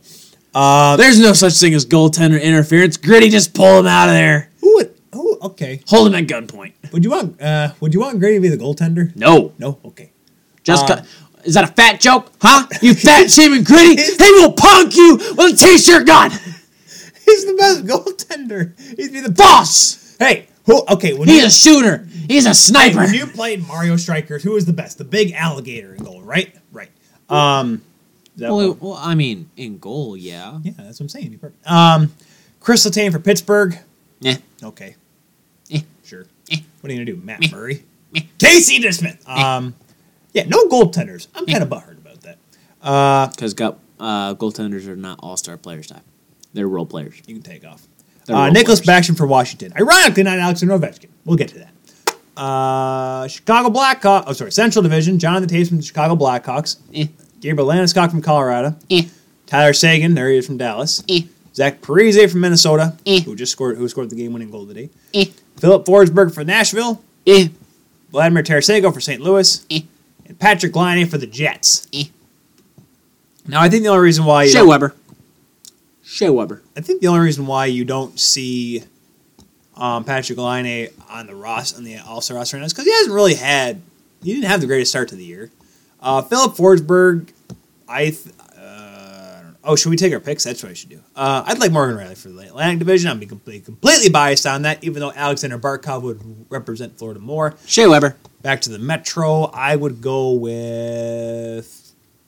In terms of votes, I think it's going to be Nicklas Backstrom because Wash or Nicklas Backstrom or Chris Letang because the fan base will just get behind him and illegally vote 100 times over. Uh, Central Division, I'm going to go with Patrik Laine. Why? Because Winnipeg is going to get in there and be like, all right, Manitoba, we got to do this together. Um, Pacific Division, Anaheim Ducks, Ryan Getzlaf. Nope. I mean, who else would you? Two ball. Who else would you pick? The only thing he's good at is the relay. Two ball. Oliver Ekman Larsson from Arizona. Well, yeah. Nope. Mark Giordano from Calgary. Maybe. Not Sean Monahan. Eh. Or Sam. oh. Uh, Leon Draisaitl from Edmonton. Eh. You better put him David or else he ain't gonna do a darn thing. Eh. Anze Kopitar from Los Angeles. Eh. Los, Logan. Totally could have been Ilya Kovalchuk, but I'm just saying. Uh, I think he's just come back from injury. I don't think they want to put him in. Nah. Uh, Logan Couture from San Jose. Yep. Brock Boeser from Vancouver. Yep. Jonathan Marchessault from Vegas Golden Knights. Nope. I want Brock Boeser. I because trust me in a skills Yeah. in a skills comp, dude. His sh- Actually, accu- no. Hold accuracy, on. Accuracy shooting. Boeser or Marchessault? Because Boeser for accuracy shooting, Marchessault for wheels. I'd agree with that. I concur with that. Um, I, you know, I it's funny because Pierre LeBrun actually I saw this tweet before we got to this point. He made a really good point on the, um, You want to get to a point here, bud? yeah. Talked about like you know it's funny. Everyone gets so mad about the emissions of the All Star roster for a game they really don't care for. It's more like just they just want to see their good play their players on there, whatever. Well, yeah. That's the whole thing about Mitch Marner, and that's why I'm like, I Les, I agree, but you can Dude, only it's the All Star game. It's the fans' game. Right. And then nobody watched. Like, I can't watch it. Blah blah whatever. But I I'm you know I, I'm gonna try to watch it this year. I didn't really get. a I chance. probably won't. Um, you know who will probably be watching it this year, or actually, no, who am I kidding? Probably not watching it at all. Nope. Alexander Ovechkin. Refusing to play. And this is not the first time he's done it, Alex. And that's why they made a rule because I remember him and Crosby did it one year. They just didn't want to play it. Uh, Ovechkin will be required to sit one game for refusing to play in the All Star game. Yep. And I'll be honest, I'm not mad. Yeah. I mean, let's be honest. It's not like you really get anything from it. And like I said, this would be Ratings. Oh, I mean, like Ovechkin. Alexander oh, Ovechkin. oh, you do get an All Star bonus, but he doesn't need money. No, no, no. I'm talking about ratings. What do you mean? That's what you get out of it. Oh, for for you get out for Alex Ovechkin, being there. Exactly. So we're gonna penalize you for having us have low ratings. No. Yes. Penal- the NHL should penalize themselves for having low ratings because the way the All Star game is done. There's nothing. The three on three was cool the first year. Last year was garbage. The year before that wasn't that great either. The first year with, of course, when you had John Scott in it, everyone was watching. Well, yeah. because it was just it was cool you got to watch. Because he's basically a beer leaguer, and And everyone's he like, scored "Hey, two goals. that guy's kind of like me. I could, I could play in the NHL All Star game." You know what? It's funny because I was kind of critical against it. I was kind of like, really, dude, John Scott, this is kind of dumb. And of course, they made the John Scott rule after about how you vote players in. Um, but I just remember it happening. And then I read um, a guy like me, not not the, his book. I read his book later, but I read his uh, Players Tribune piece about how he's how people, um, or how the NHL rep, as he put in his, I think he called him in his book, dickhead. I think he called that in his book. Um, the NHL rep, that called him like, "Do you think your children will be proud to see a guy like you in the All Star game or something like that? Are they pr- proud to see their dad in an All Star game like that?" And that's what ticked him off. And I'm like, "Yeah," it made me mad too. I'm like, "Yeah, John Scott deserves to be in it. He just like guy And- wants to be there." And now they can't. You want to know why? People like you that originally said, "This is stupid. Hey, I was, he's not no star." But here's the thing: you do know for you gotta think though, if they kept doing like having like some random guy Yeah, Like some- one guy. but it would have gotten old. Yeah. It would have gotten old. Um, but Ovechkin play, not playing, it, it doesn't break my heart. Coming out of retirement, Darren McCarty is playing. he's Darren playing for the Atlantic. Darren McCarty's been spending a lot of time in Colorado. Let me tell you that. Um, No, he hasn't. He's he's been spending a lot of time in Michigan. no, it's a, 'cause- it's it's a it's a it's a marijuana joke, Alex, well, he's already got his card. He can smoke. He can smoke it here. and it is legal now. it is legal here in Michigan. He's probably like, yes, I can finally. You can't smoke in public. Ah, That's fine. I got a back porch for that one. I got a back porch for that one. You're all right. um. Got my little juice poo. Got my cereals concave. That way it doesn't chew up your mouth. And I got a little little something. little You calm something right yourself there. there. Good gosh. Yeah. Um. It's called wake and bake. Good morning, Vietnam. Good morning, backyard. That's what he says every morning. Just wake up. Just yeah. Are you gonna be that annoying neighbor? You got a neighborhood. Everyone's nice and quiet. Seven thirty a.m. Sun's starting to break. Good morning, backyard. Hello, suburban shores. Oh, shut up, Darren, shut up. Marge. Sit down. Get the kids out of bed. Darren McCarty's up screaming again. Damn it, Darren. We've only had three hours of sleep after this stinking Christmas. Talking about stinky Christmases, one person that did not get a present this year, fans of uh, Team Canada. Oh boy. All right, so let me let's just kind of go here. So, World Junior update here. Last night, or yesterday was the quarterfinals. Uh, Americans survived the Czech Republic in a two-one game. Russia swamped Slovakia, and the Swiss uh, Switzerland upsetting Sweden. And then, of course, the big game last night was Canada and Finland. So Canada, Canada really wasn't, exception of the Denmark game, which I guess I'll, I'll get to that in a second, wasn't really the most dominant looking team. They barely beat Switzerland and the Czech Republic. Well, they came and played a little bit better. They didn't look. They looked good against Russia, but didn't have enough. And they played against Finland last night. And uh, Ukko Pekka Luukkonen, I talked about him earlier in one of my Puck 70 Center articles about Sudbury having a great year. Luukkonen is one of the best goaltenders in the OHL. Yeah. He went up against Michael DiPietro last night. Mike, excuse me, Mikey DiPietro. He hates getting called Michael. He had a. They both had a phenomenal game, back and forth. Canada's up with less than a minute remaining. They're like, yes, we're going to the semis. The crowd's going nuts, standing on their feet, throwing their arms in the air. It's gonna be the greatest thing ever. And Finland, Eeli Tolvanen bouncing off Aleksi Heponiemi's leg ties the game up. Now, the last goal. Or, uh, oh This no, no, is- we got we, we got to talk penalty shot first. Or do we want? Or do we want to save that for a second? Just save for a second. All right. Here's what I've got to say. Wait, we're talking about the Canada game, right? Correct. I got distracted for a second. Hot take. Hot second. This is why I prefer wooden sticks. Oh boy, You want to know why? Do you want me to go through the goal? They don't break. No, they break. Just it takes a little bit more. Oh, I'm sorry. I'm sorry. It takes a 300 pound man who does arms all summer long to just arm day, Paul. Bunyan it. That's how you break a stick. So Noah Dobson. So okay, so things happen until this last play. We'll get Yep. to the other things first. Yep, yep, yep, yep, yep. Noah yep. Dobson again. He's coming down the back, the left wing side, wide open net. Looking in, he's not getting across. Pass across in his sweet spot. Stick shatters. Yep.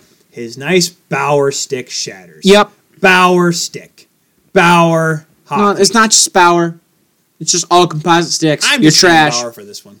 But anyways, breaks a stick, and you could hear Ray Ferraro during the Gordon Miller. And the stick shatters on him, and you could hear Gor- Ray go, "Oh," because Ray knew that would have been the game. Yep. They go back down. Canada's back checking. Puck gets left for Toni Utunen. He comes on the right side. His off wing takes a shot. Cody Glass, who is the one back checking, gets his stick in the way, deflects over the shoulder. Mikey DiPietro. Yep. Finland wins. Yep. The Lemony Snicket couldn't write about these series of unfortunate events. Lemony Snicket's I mean, he did. no Lemony, Wrote 13 no. books. He wrote thirteen books, but he he would never have thought of something this bad. I mean, he kind of wrote something a little worse. Okay, Pre- just- pretty, pretty dark. It's a just an analogy. Leave it alone. It's worse than Darny Darko. It's pretty dark. Ooh. It's like a really dark room. Why like, are you wearing that human suit? Anyways, um,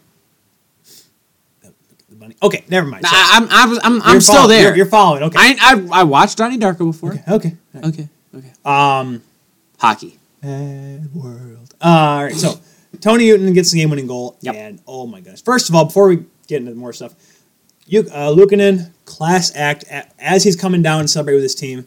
DiPietro, who is who played marvelous, and during the intermission, I think second or first intermission, James Duffy came out and said this could be the next, like one of the greatest historical performances in World Junior goaltending history and he played so well. And he could it would have been like Carey Price worthy. It could have been like Carter Hart last year, Manny Legace in the early '90s. But that goal goes in, and Luukkonen comes down, and what does he do? He gives him a fist bump. Yep. Goaltenders, they don't understand. Luukkonen said he played really hard, and he would have probably he said he would have done the same thing and came down the other way. That was Yep. a classy move by Luukkonen. Finland, you er, Finland earned it. I, I, hey, they co- they're going up against a tough Switzerland team in the next game on tomorrow, Yep. tomorrow night. I'm excited for that one. Uh, Canada playing Russia, they're gonna, you know, there, there's that rivalry going for them. Now, But man, oh, okay. so now let's get on to the bad part. before, Or should I say the worst part? The worst part about this entire yes, because it was pretty bad, you know, losing and all. Oh. So there was a penalty shot before that. yep. Evan Bouchard, defenseman, gets catches one of the fins in the line, pokes Yep. it down. He's going to have a breakaway. Gets hooked. Penalty shot. The rule is the new international rule is that a coach can pick anyone from his team. Doesn't have to be on the ice. Doesn't have to be the player who got fouled, penalized, whatever. Yep. Or the victim of the penalty. Yep. It can be anybody. Yep. Cody Glass, Yep. Ryan Suzuki, Yep. Owen Tippett. Yep. Bouchard could have been a great option too, but he goes with the captain, Maxime Comtois. Oh, And yeah. Comtois was on a lot of scrutiny going into this game because there was a lot, there was you know the embellishing, the diving, the kind of the tougher play. But he played a Comtois played a really good game last night. So he takes the penalty shot. He comes in, walks in, looks like he's going to try to go five hole, puts it right in Luukkonen's pad. Everyone's complaining about the fact that oh they were going to go on topside. Well, whatever. He doesn't score. Finland ends up winning. And then I like there it's a running gag almost how bad hockey Twitter can be. Hashtag hockey Twitter with all the hashtag content that's put on there.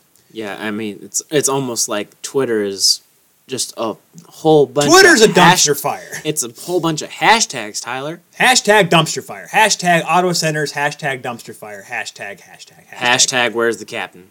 Hashtag where's ca- Hashtag already talking five seconds. Haven't mentioned the cash. Ha, ha, ha, the captain. hashtag you can't speak. Hashtag people are dumb. Not So dumb. dumb that they pronounce the B at the end. The Dumba. silent B. Dumb. There's a B there. But okay, so it's almost as soon as like as soon as the goal went in. If Canada wins, Comtois fine. Nobody has a problem with it. Yep. But it's just Canada and I have to have a heart to heart right now, okay? Okay. Because there were a lot of people that were like I because before the show I heard Sid's rant about it today. Okay. There are, and I'm not going to repeat the things that were said, Okay. but it, you can look, you can look it up online. The Instagram comments on Comtois page. It is disheartening. It is cowardly. The names. He's 19 years old. Yes, he's played in the NHL. He's played in the NHL. He should be a man. No, he's still 19 years old. Yep. He hadn't scored a goal in the NHL. Nope. He hasn't done a whole the NHL. He Nope. was in San Diego before he came to the. The only reason why he came to Canada is because he played was playing in San Diego. He wasn't playing in, with the Ducks. The Ducks need him. Yep. But and and like I said, yes, he was under scrutiny before going into this game, Yep. and he gets put on the probably the biggest stage of anyone. Yep. And these people, there's and all these people come out there and things that they said to this that there were things there were there were French, you know, because he's French. There were French racist comments towards that. There were people wishing death upon him. They just gave him a disease, saying he's the worst player ever, Yep. the worst captain ever, Yep. a disgrace to Canada, Yep. the whole nine yards. Yep. And like these people, I want I want good uh, Terry whatever his last name is from Kamloops to go out there and go on a penalty shot in front of eighteen thousand people, millions of people watching. Like, there's a lot of pressure on these kids. And I was watching Tim and Sid earlier today, and Donovan Bennett made a great point. The only country that really cares about this tournament is Canada. Well, yeah, it's home ice, and uh, And yes, it is the first time ever that Canada has not medaled when hosting this tournament. And I understand. before yes. I was really interrupted, I was gonna say it's uh, home ice, and uh, it's kind of like it's Canada's game. Right, and I understand that. Now you may go. But you don't go on Twitter. Like, there's this whole, like, it's the problem. It's like, and it's not just, you know, Canada and hockey, it's the whole society. There's no reason to say this to this kid. These people are probably twice his age saying this to him. Yeah. What have they accomplished? Eh, probably nothing. There's there's nothing good. There's there's no reason to call out a kid like this to say that these people are the worst ever. Like the, there's why are you saying this to this kid who just who missed one shot in his whole life? They probably made enough money that past week to buy a pizza. Exactly. These these nobodies, That's an accomplishment. these chicken these chicken dung people. I can't say it. effing horse dung. It's ridiculous that these people would say this thing to a kid. And let's be honest. Yes, pro- I'm sure Comtois probably thought, "Hey, I want this opportunity to win the game." He, yes, he probably wanted that situation, but it's Tim Hunter that put him out there. Yeah. Don't be looking at the kid saying it's his fault. Don't be calling him names because he's the one that messed up. Look at Tim Hunter's the guy that put him out there. If Evan Bouchard messed it up, there would be no French things, but there would be a lot of things said about him. But it's the fact that this kid, who yes, may have had a little bit of a Brad Marchand mantra going into this, but you can't just point the finger and say you are the worst thing ever and blah blah blah. Like this is a he's a kid. yeah. It's the worst thing you possibly say to him. I mean, it's not the No, worst ah, you read those things too, Alex. I mean, They were that was unruly. It was unnecessary. I I I'm today, and like I said, there were a lot of and there were I saw a lot of people on Twitter saying the things were being like you know people are saying the things are being said are absolutely wrong. There's I am with the group people that reached out towards Maxime Comtois and said these kind of things. yeah. I am greatly disappointed that you could not handle a loss in one tournament. If it was in, you know, was it if it was in Finland, may have been different. Maybe, possibly. If if Jonathan Toews in 2007 doesn't score all three penalty shot goals or in the shootout, doesn't score all three goals in the shootout, would it have been the same? Probably not. But the way it is now, the fact that it was in Canada, in front of a packed house in Vancouver, Yeah. I I just I don't understand. It's wrong. By the way, Tim, like I said, Tim Hunter should be the guy to be blamed here. Not Tim, necessarily. And Tim You shouldn't be blaming anybody that was on the ice or with the team. No, I'm saying I'm saying Tim Hunter should be the one to blame for Comtois because, like I said, you, there's other players you pick other than Comtois. But he's the captain. From I'm looking from a from a hockey standpoint, he probably So am I. player. From a, he was not the best player though. He's I'm not- he's I'm, not- I'm talking from a hockey standpoint in in the case of storyline. Okay, you look at the Mighty Ducks. Stop it, Charlie Connor. home team, home home ice. You're because this was in Victoria, wasn't it? Yeah, it was in Victoria, B, Victoria, BC. This game was yes. Yes. Yes, Thank you, Victoria, BC, home ice. Vancouver. I just asked if it was Victoria. It's not Victoria. It was the, the other side. The Group B was in Vac- Victoria. Game oh. last night was in Vancouver. Okay, it was Vancouver. Still, home ice advantage. Packed crowd, all wearing Canada sweaters. Red, All red everywhere. a few black sweaters. All red everywhere. All red everything. Versus one of the best teams in the world when it comes to World Juniors, Finland. Arguably.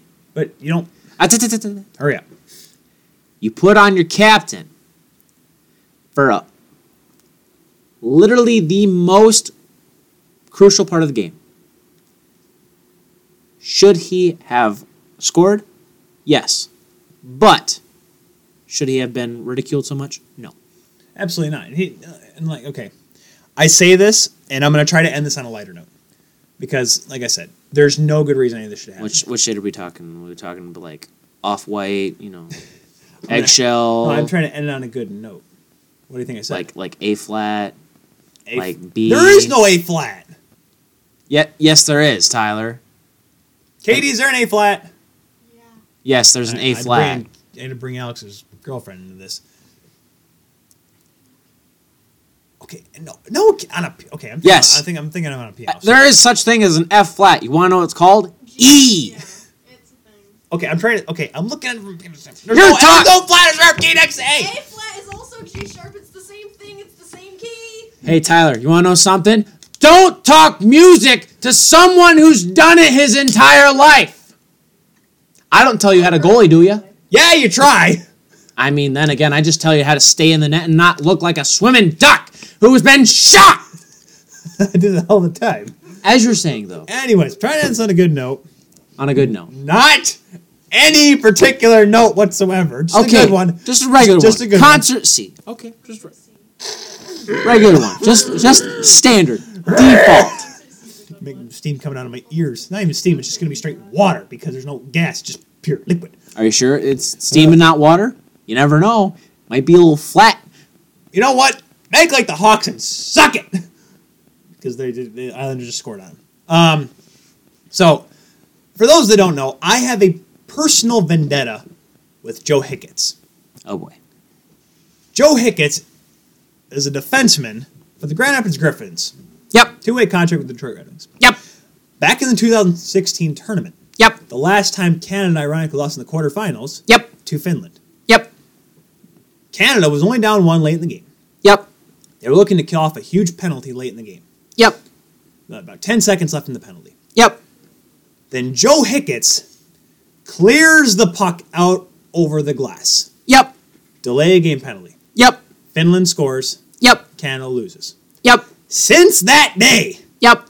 Joe Hicketts Yep. has been my guy. Yep. I'm going to slap you. No, you're not. Yes, I am. Nope. Yep. Nope. The goal. The goal the, yeah, thank you, Katie. I'm being attacked. This is Bush League. Goldfish, Alex. Goldfish. Though those those aren't mine. Whose goldfish are these? The babies. Oh, dang, I can't throw the goldfish away then. Um, exactly. Why do you have the goldfish there for the babies? Because I was hungry. Anyways, so anyway, so every time, oh, every time I see the Grand Rapids Griffins, Joe Hicketts is the guy I yell at. Yep. I yell at him. The ent- Alex, I'm serious. Let me get through this here because guess what? We're already It's over. my thing. We're already over two hours into this show. You Yeah. Well, whose fault is that? yours because you had to pause for two and a half hours to, to go. No, that be gabaduba. You No, to, you had to go I had to do man- something. You had to go see a man about a horse. Um. Anyways, Joe Hicketts is the guy I just yell and scream about the entire time. I just yell Hicketts every time he touches the puck and just say bad. I don't, I don't swear at him because there's kids around when you go to a Griffins game, but I just yell at him the entire time. So then this Pat on uh, New Year's Eve, Kelly and I go to the go to the Griffins game. All right. So Hicketts gets the puck. I keep it a little calm with Hicketts. I do yell at him, you know, but I don't go as crazy as I usually do. Then late in the there's a scrum in front of the net, and I forgot uh, who got into a fight. Oh gosh. Um, oh, I can't think of the Griffin. Was it Chris Terry? It could have been Chris Terry. Anyways, there's a fight in front, and then Joe Hicketts, for some reason, is wrestling with one of the other guys for Rockford, and then Hicketts takes his while his bucket's falling off, grabs the guy and throws him into the net. I'm like, that boy, Hicketts, way to go. Hickett's getting all tough and stuff. All right, Hicketts, that's not a bad play. You're all right. You're doing okay. And then, with the game tied at one late, Joe Hicketts, with the puck on it being a trailer, takes it, winds one up, Hogan style. Jeff Hogan one T. Wait a second. Hold on. Hold on. Hold, hold on. Jeff Hold Hogan on. style. Joe Hicketts Just give me a second. Hold, hold on. winds one up. Fire! Ah! Bomb!